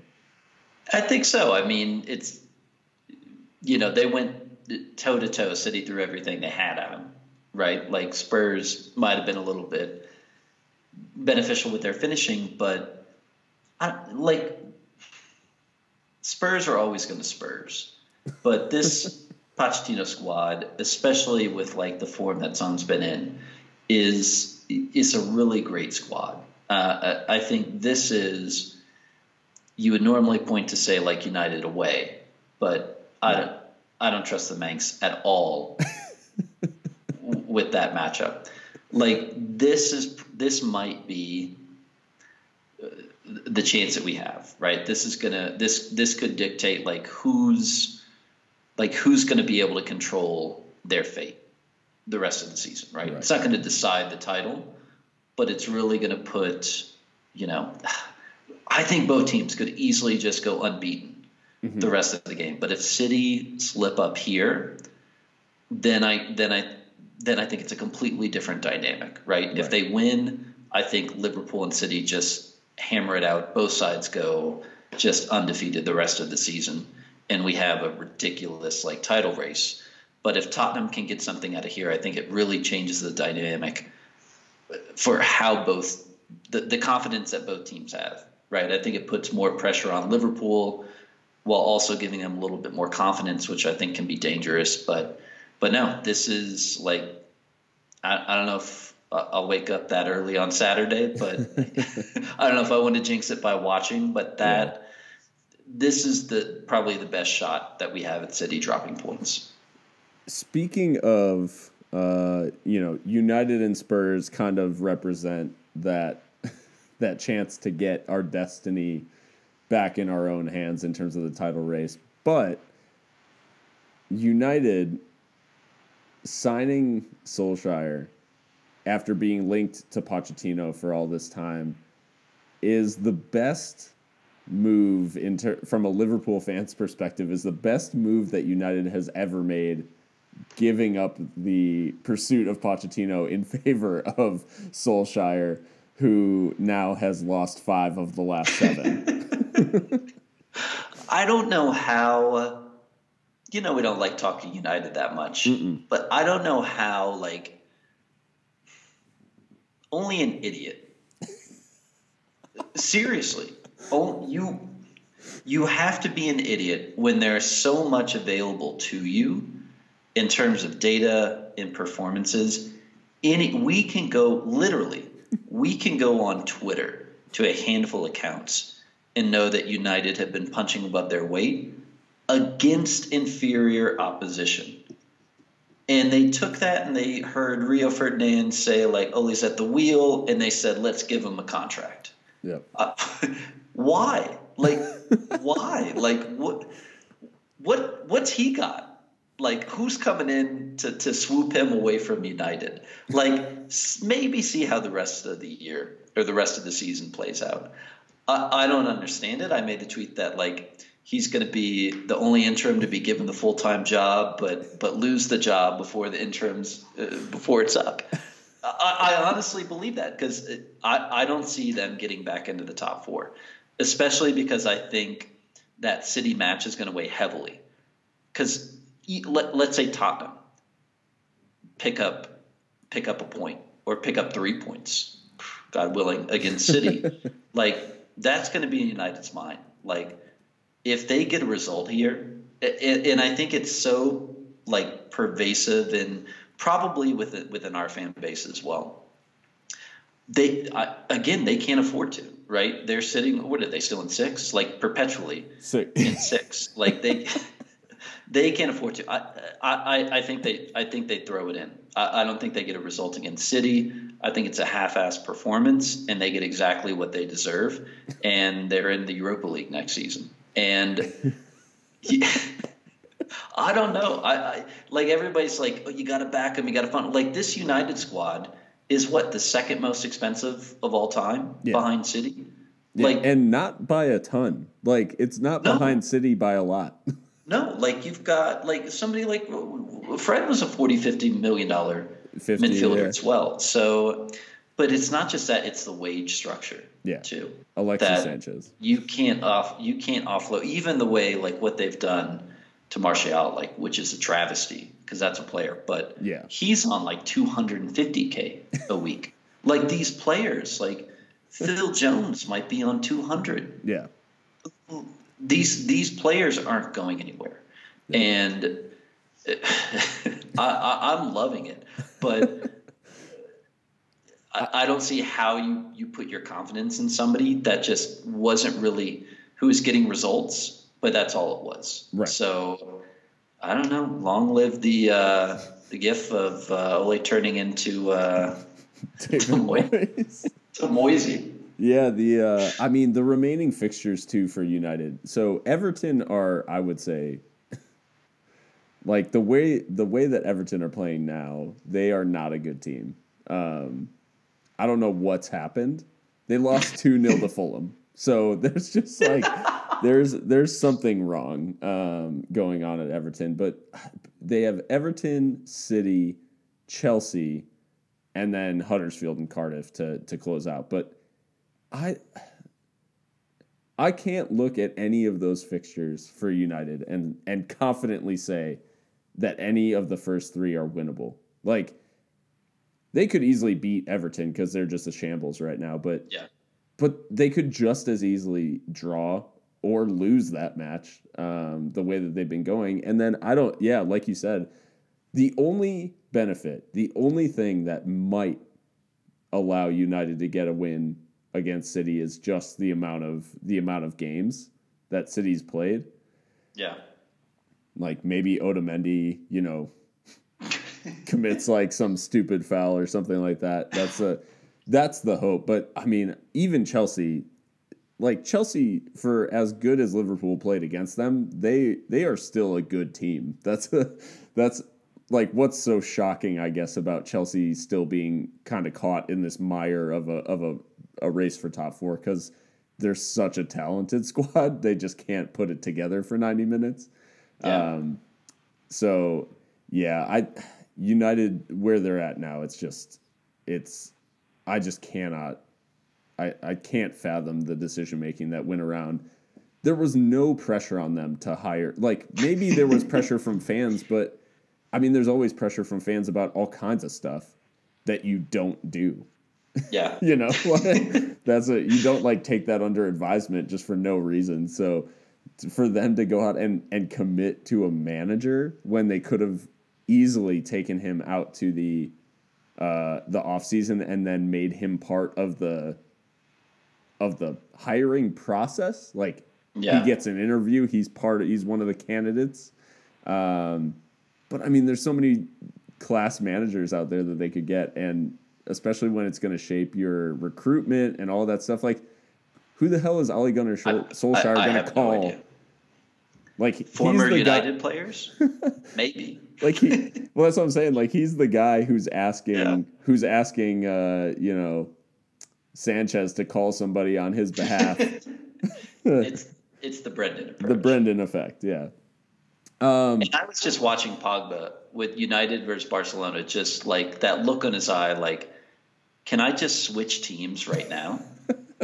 Like, can I just join this midfield and be a part of Barcelona? Like, it, he had that desire on his face. So, i mean he was Yeah. trying to he was trying his best to get sent off That- he committed three yellow card fouls in one uh in one tackle I don't think he was ever carded that match. he Or no, did he pick one up? in the I think there was like one super cynical one yes towards the end where he got one. yeah but literally probably about rattle off about six yellow card offenses before he finally got carded. Yeah. He's The asking the yeah. ref like, "Come on, that's a that's a yellow." like for sure. Um, I got to get the hell out of here, you know. That's a Um, no, it is uh, yeah. Uh, but like you said, long may it continue. It's it it is really reminiscent of where Liverpool was for for a little bit when, you know, Stewart Downing's on like 150k a week and Andy Carroll, you know, all, all of those type of players are just they're making stupid money. And, and that was one of the big things that FSG when they came in, like they they cleaned out the the wage the wage budget um, and structured you know structured contracts differently and all and all that stuff. Um, and now when you join, you're not getting you're not getting top top bill wages uh, right Yeah. when you join. Um, but after you prove yourself, like you know, any of the front three can attest on their five year deals where they're making like 250 or like 300k a week. Like they're they're doing just fine, but they had to they had to earn it, you know, and that's Yeah. the the key is prove your worth before we start paying you stupid money. um, and uh, and United is kind of caught in this upside down wage structure right now, and I think it'll take it it'll take a long time before it before it's actually put right if the ownership is committed to to putting it right, which they've kind of shown that they're not. So that's the that's the problem for United right now. But as we as we move to our, our final our final segment, heroes and villains.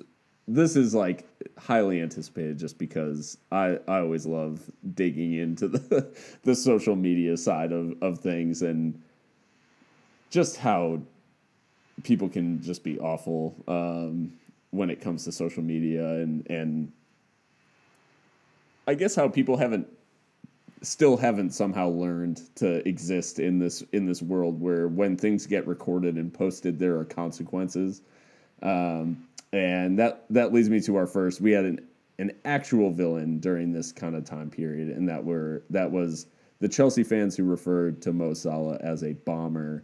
Um, just taking the taking this the the classic Chelsea route of of being you know overt racists.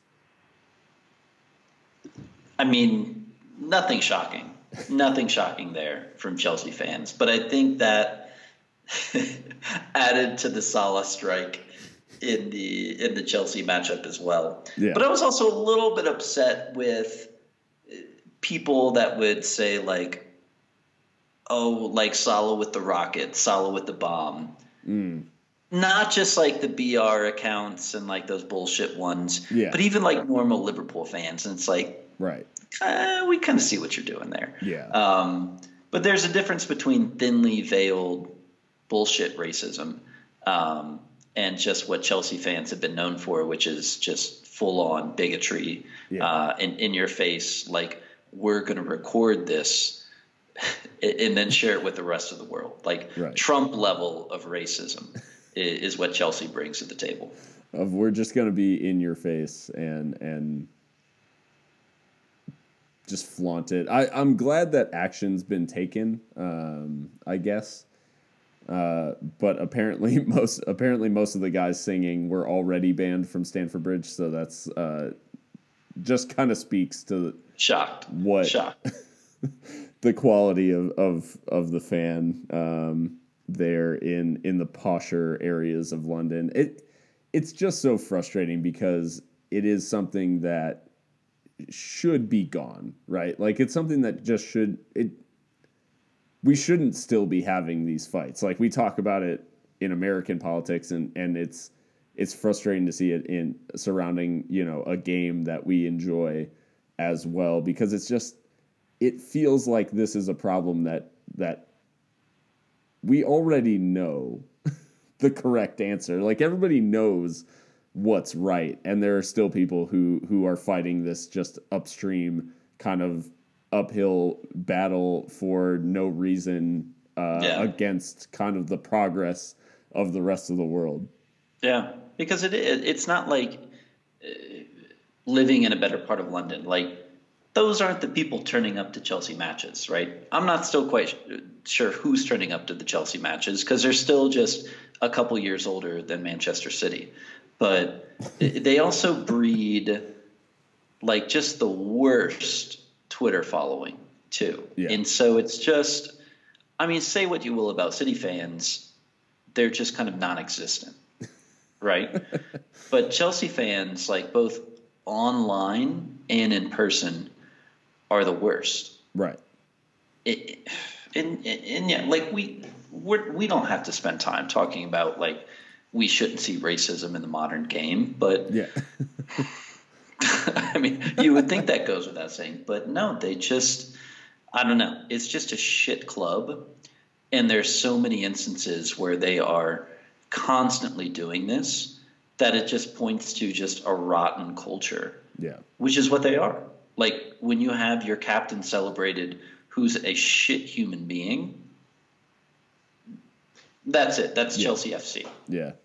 you reap what you sow in the end and that Yeah. and that's that's Chelsea. So moving beyond the the actual villains into the into the more lighthearted villains. You spotted this one from uh, a resident of, of Greenwich, Connecticut, um, and that is, I say that as like my my wife is from Westchester County, New York, which is in that area, and and Greenwich carries with it a little bit of a a little bit of a reputation. I'll say for being Like a Chelsea reputation. um, well, I can't speak to that necessarily, um, but I can. I can say that when you step out of the Greenwich, Connecticut train station, the first thing that you see is a Lacoste uh, store and a, I think, well, it's some kind of like high end car dealership as well, like Jaguar, I think. Okay. Um, so that's just the type of community that that Greenwich Yeah. is. Yeah. Two brands where you're really throwing your money away. Yeah. It's like Lacoste ill-fitting polos for 80 bucks a pop, not doing you any favors. Jaguar, you're going to be taking that to the shop like multiple times a year. So, okay, that that helps me paint a picture as somebody who's never been to Greenwich. Um, uh, yeah, I, I also like that as, as all of the I know uh, uh, Stan, who we tried to get on the podcast, always kind of uh, uh, has an axe to grind against some of the other East Coasters. Um, uh, another LFC fan who's been making waves on Twitter. Um, what's her name? Merck. Merck. Merc. Mer- Yeah, um, uh, recently confused for an East Coaster. So I'm glad we've got this like this kind of East Coast bias that's forming within certain circles of LFC Twitter. Um, so again, I, I like you mentioned that you know we don't know whether or not this person is a real villain. I would venture to say that they are probably not. They're probably the normal, average Liverpool fan that shows up at the bar and has some talking points that are probably about five years too old, right? things that we know about Henderson, things that we know about Lovren. Uh, they probably don't rate Hendo, and they probably do rate Lovren. Um, or maybe they, you know, they think Simon Mignolet should have gotten uh, more minutes this season. It's just something shit like that.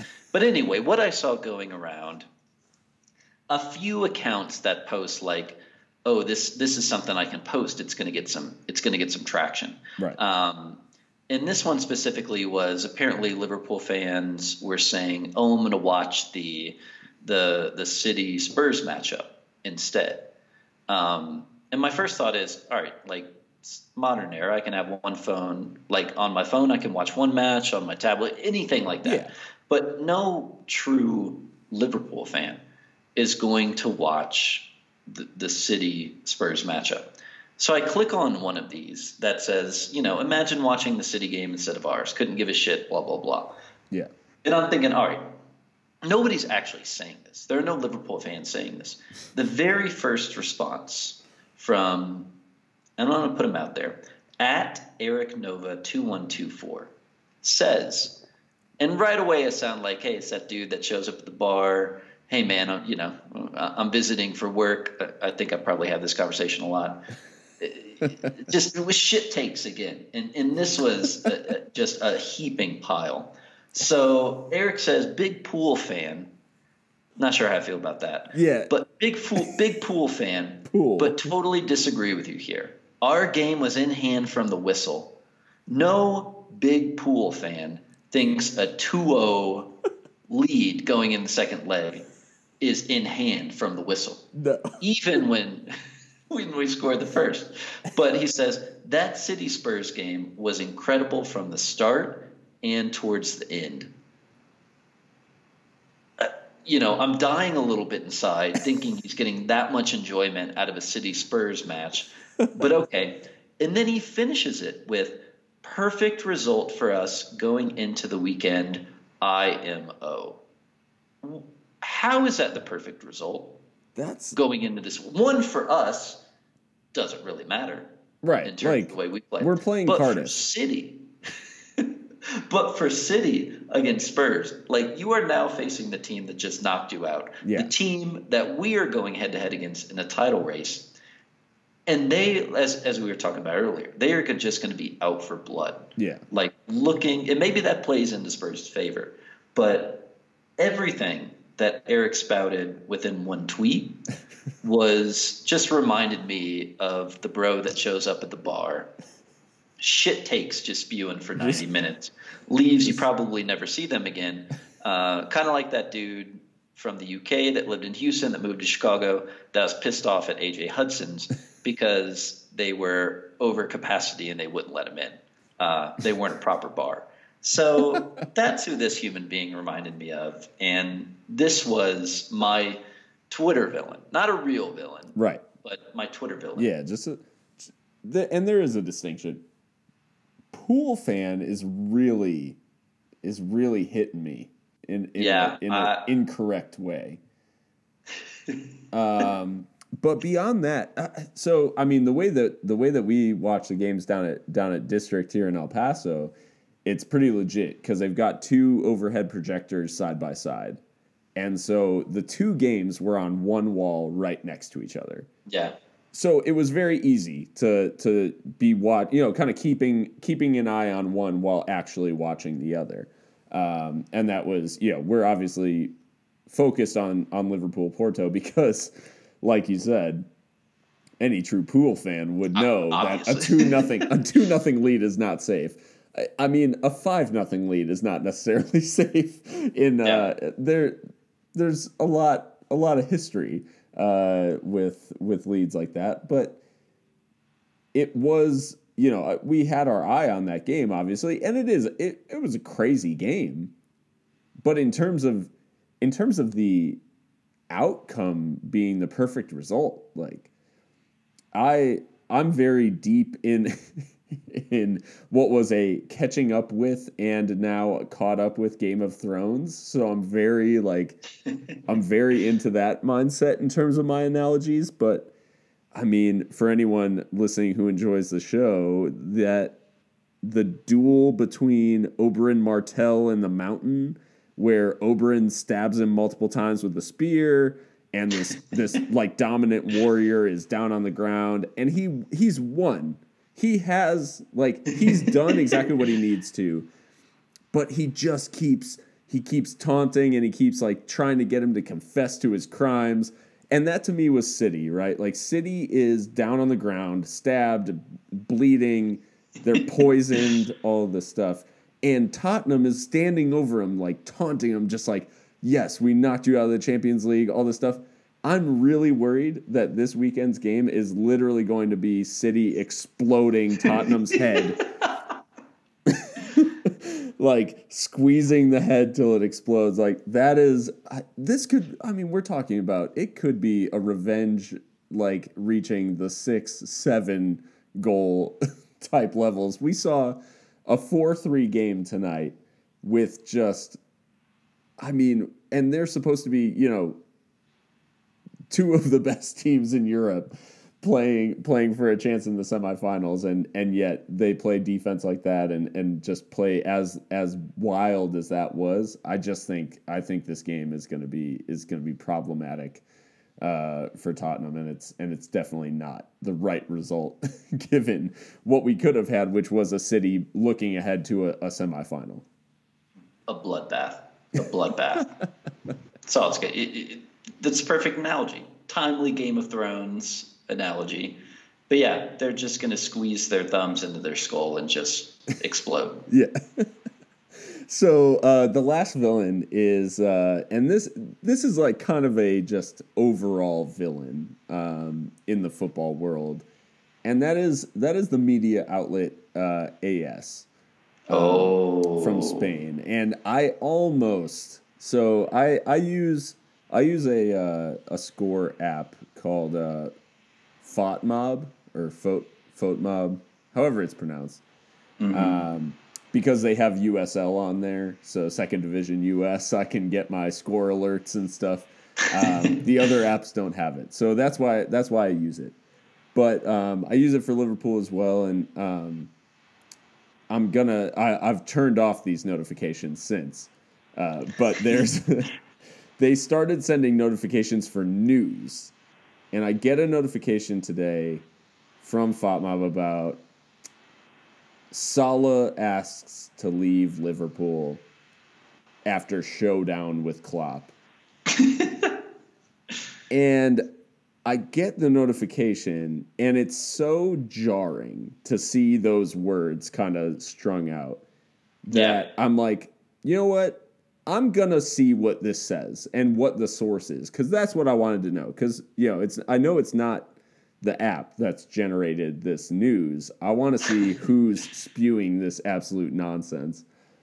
And I click on it, and as soon as it was AS as the source, I just burst out laughing because throughout the article it says like Real Madrid handed a boost after Salah, you know, is unhappy with his uh, role at Liverpool and like how the fans treated him during his nine goal like uh, or nine game goal drought and uh, and just like Klopp has treated him poorly, all this stuff, and like Real Madrid will expect to sign a marquee signing uh, over the summer. but then the last paragraph, I mean, we're talking about AS. AS is literally, I mean, them and Marca are the two are two outlets that are legit like propaganda arms of Oh, yeah. Real Madrid. Um, so the last paragraph was classic because it was like, although Madrid could likely sign a star like Salah, Liverpool will likely look to improve on the 34 million they spent on Salah to get him from Roma in the first place. Likely.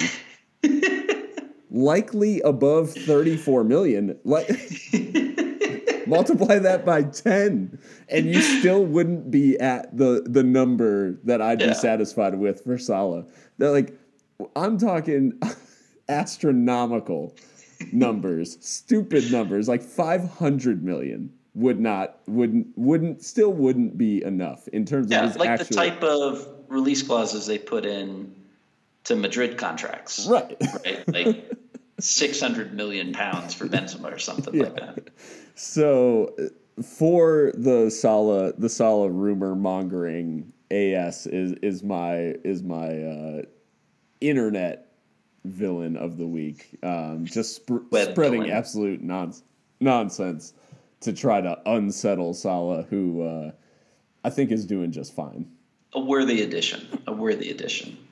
And uh, as we transition to the heroes, I had to include the agent of Mo Salah just in that same vein because uh, one of the guys who's who's been interacting with with Two Red Gringos for a while now at Majdu, Majdu's.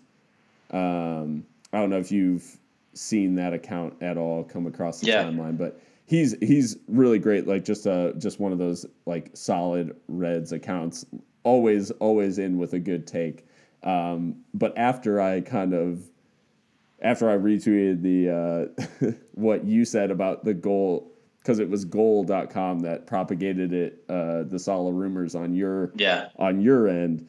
Um, so they kind of come in for the villains as well. Uh, the agent of Mo Salah, Ramy Abbas Issa, uh, tweeted, talking out of their ass again, I see, capitalizing, capitalizing AS.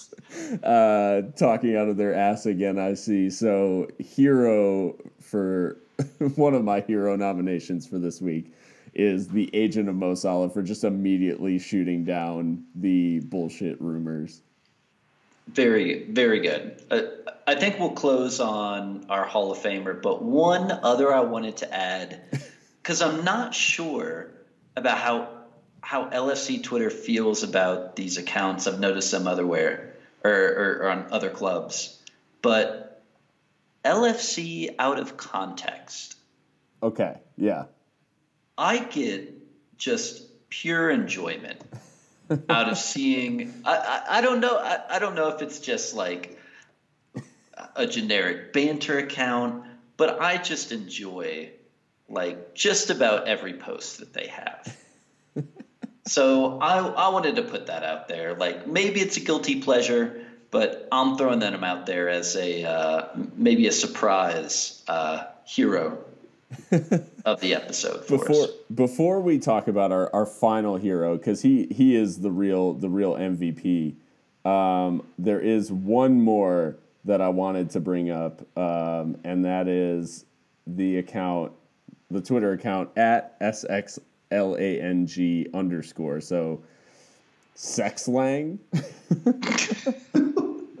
I, I guess, I don't know. Uh, SX Lang, we'll say. Um, so, in post the Chelsea match, uh, it there was a tweet that came out with with a video attached. The caption of the video was when Fabinho sees Hazard's name on the on the Chelsea team sheet. And it was accompanied by this video, which I will play the audio for you now because this is perfection in terms of in terms of the memes of uh, of LFC Twitter. definitely concerns me a little bit. You know what I mean? But you know, I, I pack that thing too. So you come around this way, you will get caught. So that that video, accompanied by the caption "Fabinho when he saw Hazard's name in the Chelsea lineup," is, you know, it does concern me a little bit, but uh,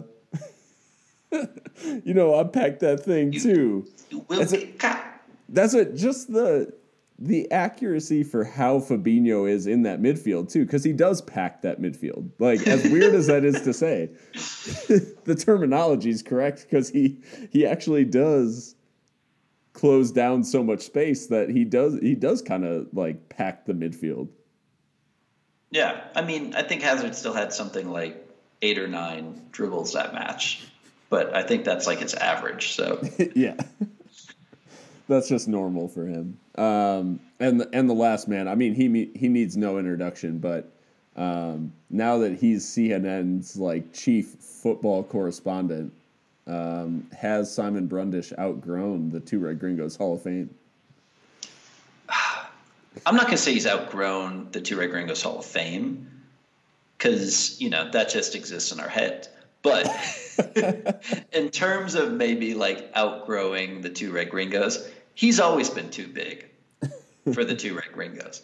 But no, like credit to him, it's it, it's so cool to see a stats guy like just come off so well on camera too. I think he joked about the camera adding ten pounds, but uh, no, uh, it, it just just really cool to see him like not just in the spotlight, but like on a global stage, uh, because it's not just Twitter, but especially in the U.S., what we're used to are just a lot of bad takes and a lot of just people that aren't familiar with the sport and have a, and have trouble describing it in a natural and an authentic way, but also one that resonates with with a fan base that that might not be steeped in the history that other countries are. So uh, I mean, he's just a perfect fit. So con- congrats Sai, the uh, maybe moving up the ranks of the the Two Red Gringos Hall of Fame. Um, but that might be a little premature. Yeah, he's uh he's getting getting like mainstream recognition and being asked to comment on you know Messi and and all of those things for uh, for CNN proper. So that's it's uh it is just kind of a new level for for a stats guy um, in soccer because most of the punditry is all you know former players that. Uh, that have kind of the name recognition. So to see a guy like that who has just done the the hard work and is on the sports science side and the and the stats side, that is just encouraging. I think for the rest of us who, you know, you don't p- carry a, a pedigree in terms of professional soccer, but. Uh, just being able to to analyze a game and think logically about how things are happening and, and analyze the stats and see how how those things affect games. Um, I think it's Yeah. kind of crazy to see him get get mainstream recognition just because it is so different from what uh, from what often gets mainstream recognition, which is you played the sport before. Yeah, yeah. Well, he brings so much sense to LFC Twitter. So on a, on a global scale, like the pointless debate of like Messi, Ronaldo, I remember that specific clip, and he posts these stats all the time, right? Like, it, like Messi is just you can't compare anybody else playing the game now and few that came before him. So to, to hear him talk about that and, and to provide that clarity on a on a global scale, uh, again, is is well deserved for Cy. Yeah, the uh, the Hall of Fame is uh, clearly paid off. Um, obviously, CNN recognized something uh, from listening to this podcast, so uh, and, and given given Cy the uh, the the step up that he needed. So you're you're welcome, uh, Simon, for for giving you that needed boost. Uh, no, it's uh, it, it is great to see, and it's just been it's just been awesome. It, the feeling around the club right now, and, and around all of the people who are talking about the club or, or following the club, and is just so positive, and it's based on where we were when when all this got started it is uh, it is such a nice place to be in because we are we are flying high right now compared to uh, you know the three the three one losses away at West Ham and all of that all of that type of type of nonsense. Stoke and others, yeah. I Yeah. mean, it, it. I guess to kind of cap it off, we talked about like expectations for matches, but I mean, just the level of, of, of competition. Barcelona directly in the Champions League, you know, not facing City, but just going toe to toe to City in the league. Like, I, I, I don't know. It's almost like I, I've got no expectations, right? Like, we could end this year with not a single trophy. And it, I mean, it's just, it, it's an incredible mark of progress for the club. But you know we've got hope that you know we've got these opportunities that that we can take advantage of too so it's just this it's not even not jinxing it just this cool feeling to to just kind of be happy and be excited about the direction the club is going and, and to have these opportunities uh, that that so few teams in the world have Yeah, there's there is so much opportunity around around Liverpool right now. I mean, the opportunity that sits before us is a potentially 97 point season in the league and a uh, and we're into the Champions League semifinals and and get a chance to play Barcelona. Um, so all good things happening around Liverpool right now. If you guys have enjoyed this episode um, and have listened to this point, you're an absolute legend. Um, and uh, and if this is your, you know, if you're not already um, subscribed, we are on iTunes, Spotify, Google Play, um, all the big podcasting services. And now that we're back in the groove of recording, we should be uh, slightly more regular as we as we are in the run in. Uh, in both the league and, and Champions League, so there's all kinds of stuff going on. Um, just keep an eye out for uh, for new episodes. And uh, yeah, I mean, this has been an absolute pleasure to be able to to follow along with this season so far, and hopefully you guys have enjoyed. Um, for both of us here at the Two Red Gringos, adios. adios Rubbing on that Italian leather. Them convict jeans on. You ready? Yeah. sure Yeah. Chill. I get it until the sunrise. Doing 90 and a 65. Windows roll down, screaming now. Number one hustler, getting money. Why you wanna count my money? I'm a hustler don't need man one of y'all. You see. I see police on that crooked eye. Doing a hundred on in the state nine to five. My shorty leaning, blasting that do or die. Wishing that I'm what I thought I would, cause we certified. Got a system that'll beat and knock your wall off. Got a pump under my seat to sawed off. Got a bunch of goons, hope to never call off. I'm a sniper sitting on the roof, already saw y'all. Ain't too much, I put a strain on me. There's no one who talks as casually about like guns and killing people as Akon. Very sly about it because he's not fully committed to it, but he just wants people to know he's got shooters on the roof. Yeah. I totally forgot about the song. Also, I was just when you said Akon, I was like, yeah, that's probably that's probably about where we need to be in terms of in terms of the closing song. But I didn't want to go with you know I mean, really anything from the Freedom album, you can close out with. Right. You know, It's always, always welcome. Plus, I mean, Jeezy. So, do you? Oh, oh no, it's um, it's Weezy's verse that I think has been added after the fact. oh, on this song, Yeah, yeah, he's also he is also featured, but you're saying it wasn't it wasn't part of the original song. I feel like I've heard I've heard the original where his verse was not in it at the end, but also at the start where Jeezy does his chill, and then Weezy comes in with yeah, like that was also not in it as well. Yeah, that's uh, because I mean, Akon and Young Jeezy trying to take it easy. Yeah, I, I, I don't know if people underestimate truly how much I listen to Akon. Like, it's not a joke. It's not a joke. Like, I am. Who's the dude that like I didn't take it as about, a joke.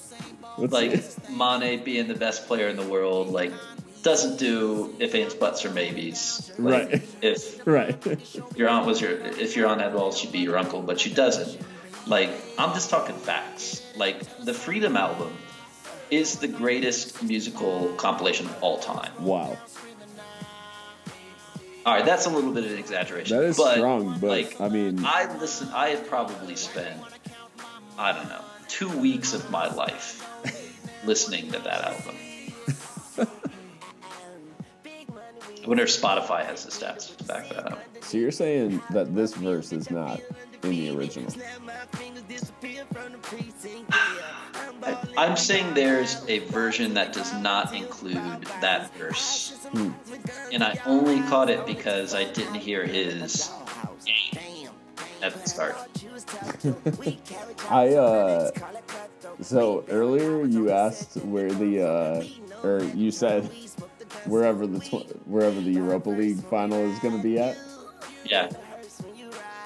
Baku Azerbaijan Yeah, yeah, that and somebody I'm like, dude, why why are you taking all that time? so Like, uh so fun fact uh Baku when it's written in uh Azeri the the Azerbaijani language it looks like Baki So, uh, like their letter for for "oo" is like an eye looking uh, letter, and so so they have a couple of uh, like clubs that play in Baku. So, um, like years ago now, uh, someone sent me the crest of Inter Baku.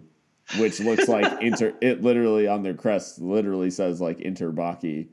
that's pretty Um, cool. So yeah, that was a that was a, a Twitter profile pic for for a few weeks because For a hot minute. yeah, but uh, but yeah, so Baku, Azerbaijan for the Europa League final. Okay. Just thoughts and prayers with anyone who has to travel out there to see their, see their team. I mean, We've been there. Um, yeah, so I had a, a number of of really choice ads come up. You know, as I cut as I keep like schedules or uh, performance ratings up in the background. yeah, I had WhoScored going on in the background on the Liverpool page, uh huh, and at one point I'm like, man, this is just a lot of dudes in like bikini bottoms, like as an ad. Like this has been going on for like an extended period of time, cycling through different images of just like buff bros with other buff bros, just rocking like banana hammocks. And so eventually I scrolled down a little bit, and it was actually for about 10, probably 10 minutes solid, just an ad for a gay cruise. And I'm wondering, like, what, you know, obviously the Seinfeld line, not that there's anything wrong with that. right, Like, like right now, there's this new chic hand stitching shoes. Like, maybe you want to get go on a gay cruise. That's cool. Maybe you want hand stitched shoes. That's also cool. Neither of those things are really my cup of tea. So I'm not sure like what what I'm saying or what what WhoScored is picking up on to send me this. Um, but then it followed it up, it followed it up with uh, a, a local Mexico McDonald's ad. Nice. So, and right now I got Domino's too. Oh, So- awesome. I've got uh, I've got free weight loss seminars Okay. and progressive auto insurance. So, All right. All right. I'm gonna try to refresh the page, see what I get now. all over the place. Oh, and Best Buy, but I mean that's that feels pretty pretty normal. That's a no one. Ooh, now I got the uh, the Magnum bars, Oh, the ice cream, not not the Um, condoms. Yeah. yeah. Oh, dude, those are those are legit. Uh, big fan of the ice cream. yeah, they're almost too good. Like I, I don't trust them. Okay. Don't trust them. They're kind of they're kind of like these the Bohemia Pilsners. too good. Like, yeah, they're they're too good. Something something's not right here. Something's up. I don't know. I mean, I think that's about all I got. Yeah. And I'm pretty sure featured in these Magnum ads. I have to go to IMDb to confirm this, but the chick who's in what? How to Get Away with Murder? Okay. Who I think is Mexican. Yes. Uh gosh, what I can't I can't even think of her name right now. Um Laurel, I believe is her name on the show. Oh, you went you went into the show to pick out the name. I think that. Oh, I don't right, know though. her actual name. Yeah, that's a I don't know the actress's name. No, I think this is her featured in the Mexico-based Magnum ads. Again, the ice cream stand or the ice cream bar, not the. I think yes, it is important. Karla Souza, South- Laurel Castillo. Yeah. Yeah, because I was looking at her, I was like, why is her last name Castillo in the in the show? Right. Yeah, see you down in Mexico. There you go. Nice. All right, so I, I didn't expect to go down the uh, the rabbit hole of gay cruises and uh, how to get away with murder, but you know, it's where it takes us. This is I mean, this is two red gringos. Anyone who's made it to this point past the music is they're they're committed. Like anyone who didn't stop during the Akon, well, I mean they could just be big Akon fans or Young Jeezy, hopefully, but Why, hopefully, young Jeezy? I just mean that I think he's a little I think- Careful. I think he's underappreciated. Oh, okay, okay. Ah, you, you kind of get what you get with Jeezy. He's appropriately appreciated. Uh, I just I mean, Soul Survivor changed my life, so well, again, that's that's Akon. And Akon Akon, Akon's really carrying him. Akon and Young Jeezy trying to take it easy, like I said. Only way to go.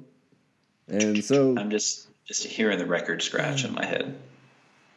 cause I need an auto tune app end of black. or like an auto like. Can I buy like an auto tune microphone so I can just go like take over a karaoke bar and just do Akon? I don't, I don't know if there. I mean, maybe. I don't know if there are like microphones made for that. Like auto. Uh, I think That's an could- opportunity. Yeah, it could be. Oh, I was thinking of it's not uh it's not Young Jeezy, but it's Plies. Um, the Akon Plies Oh yeah. classic Hypnotize. Yes. Which I all I almost also use that, but I decided to go with I'm so paid. It's quite sexually vulgar Yeah. throughout. Yes. That is true.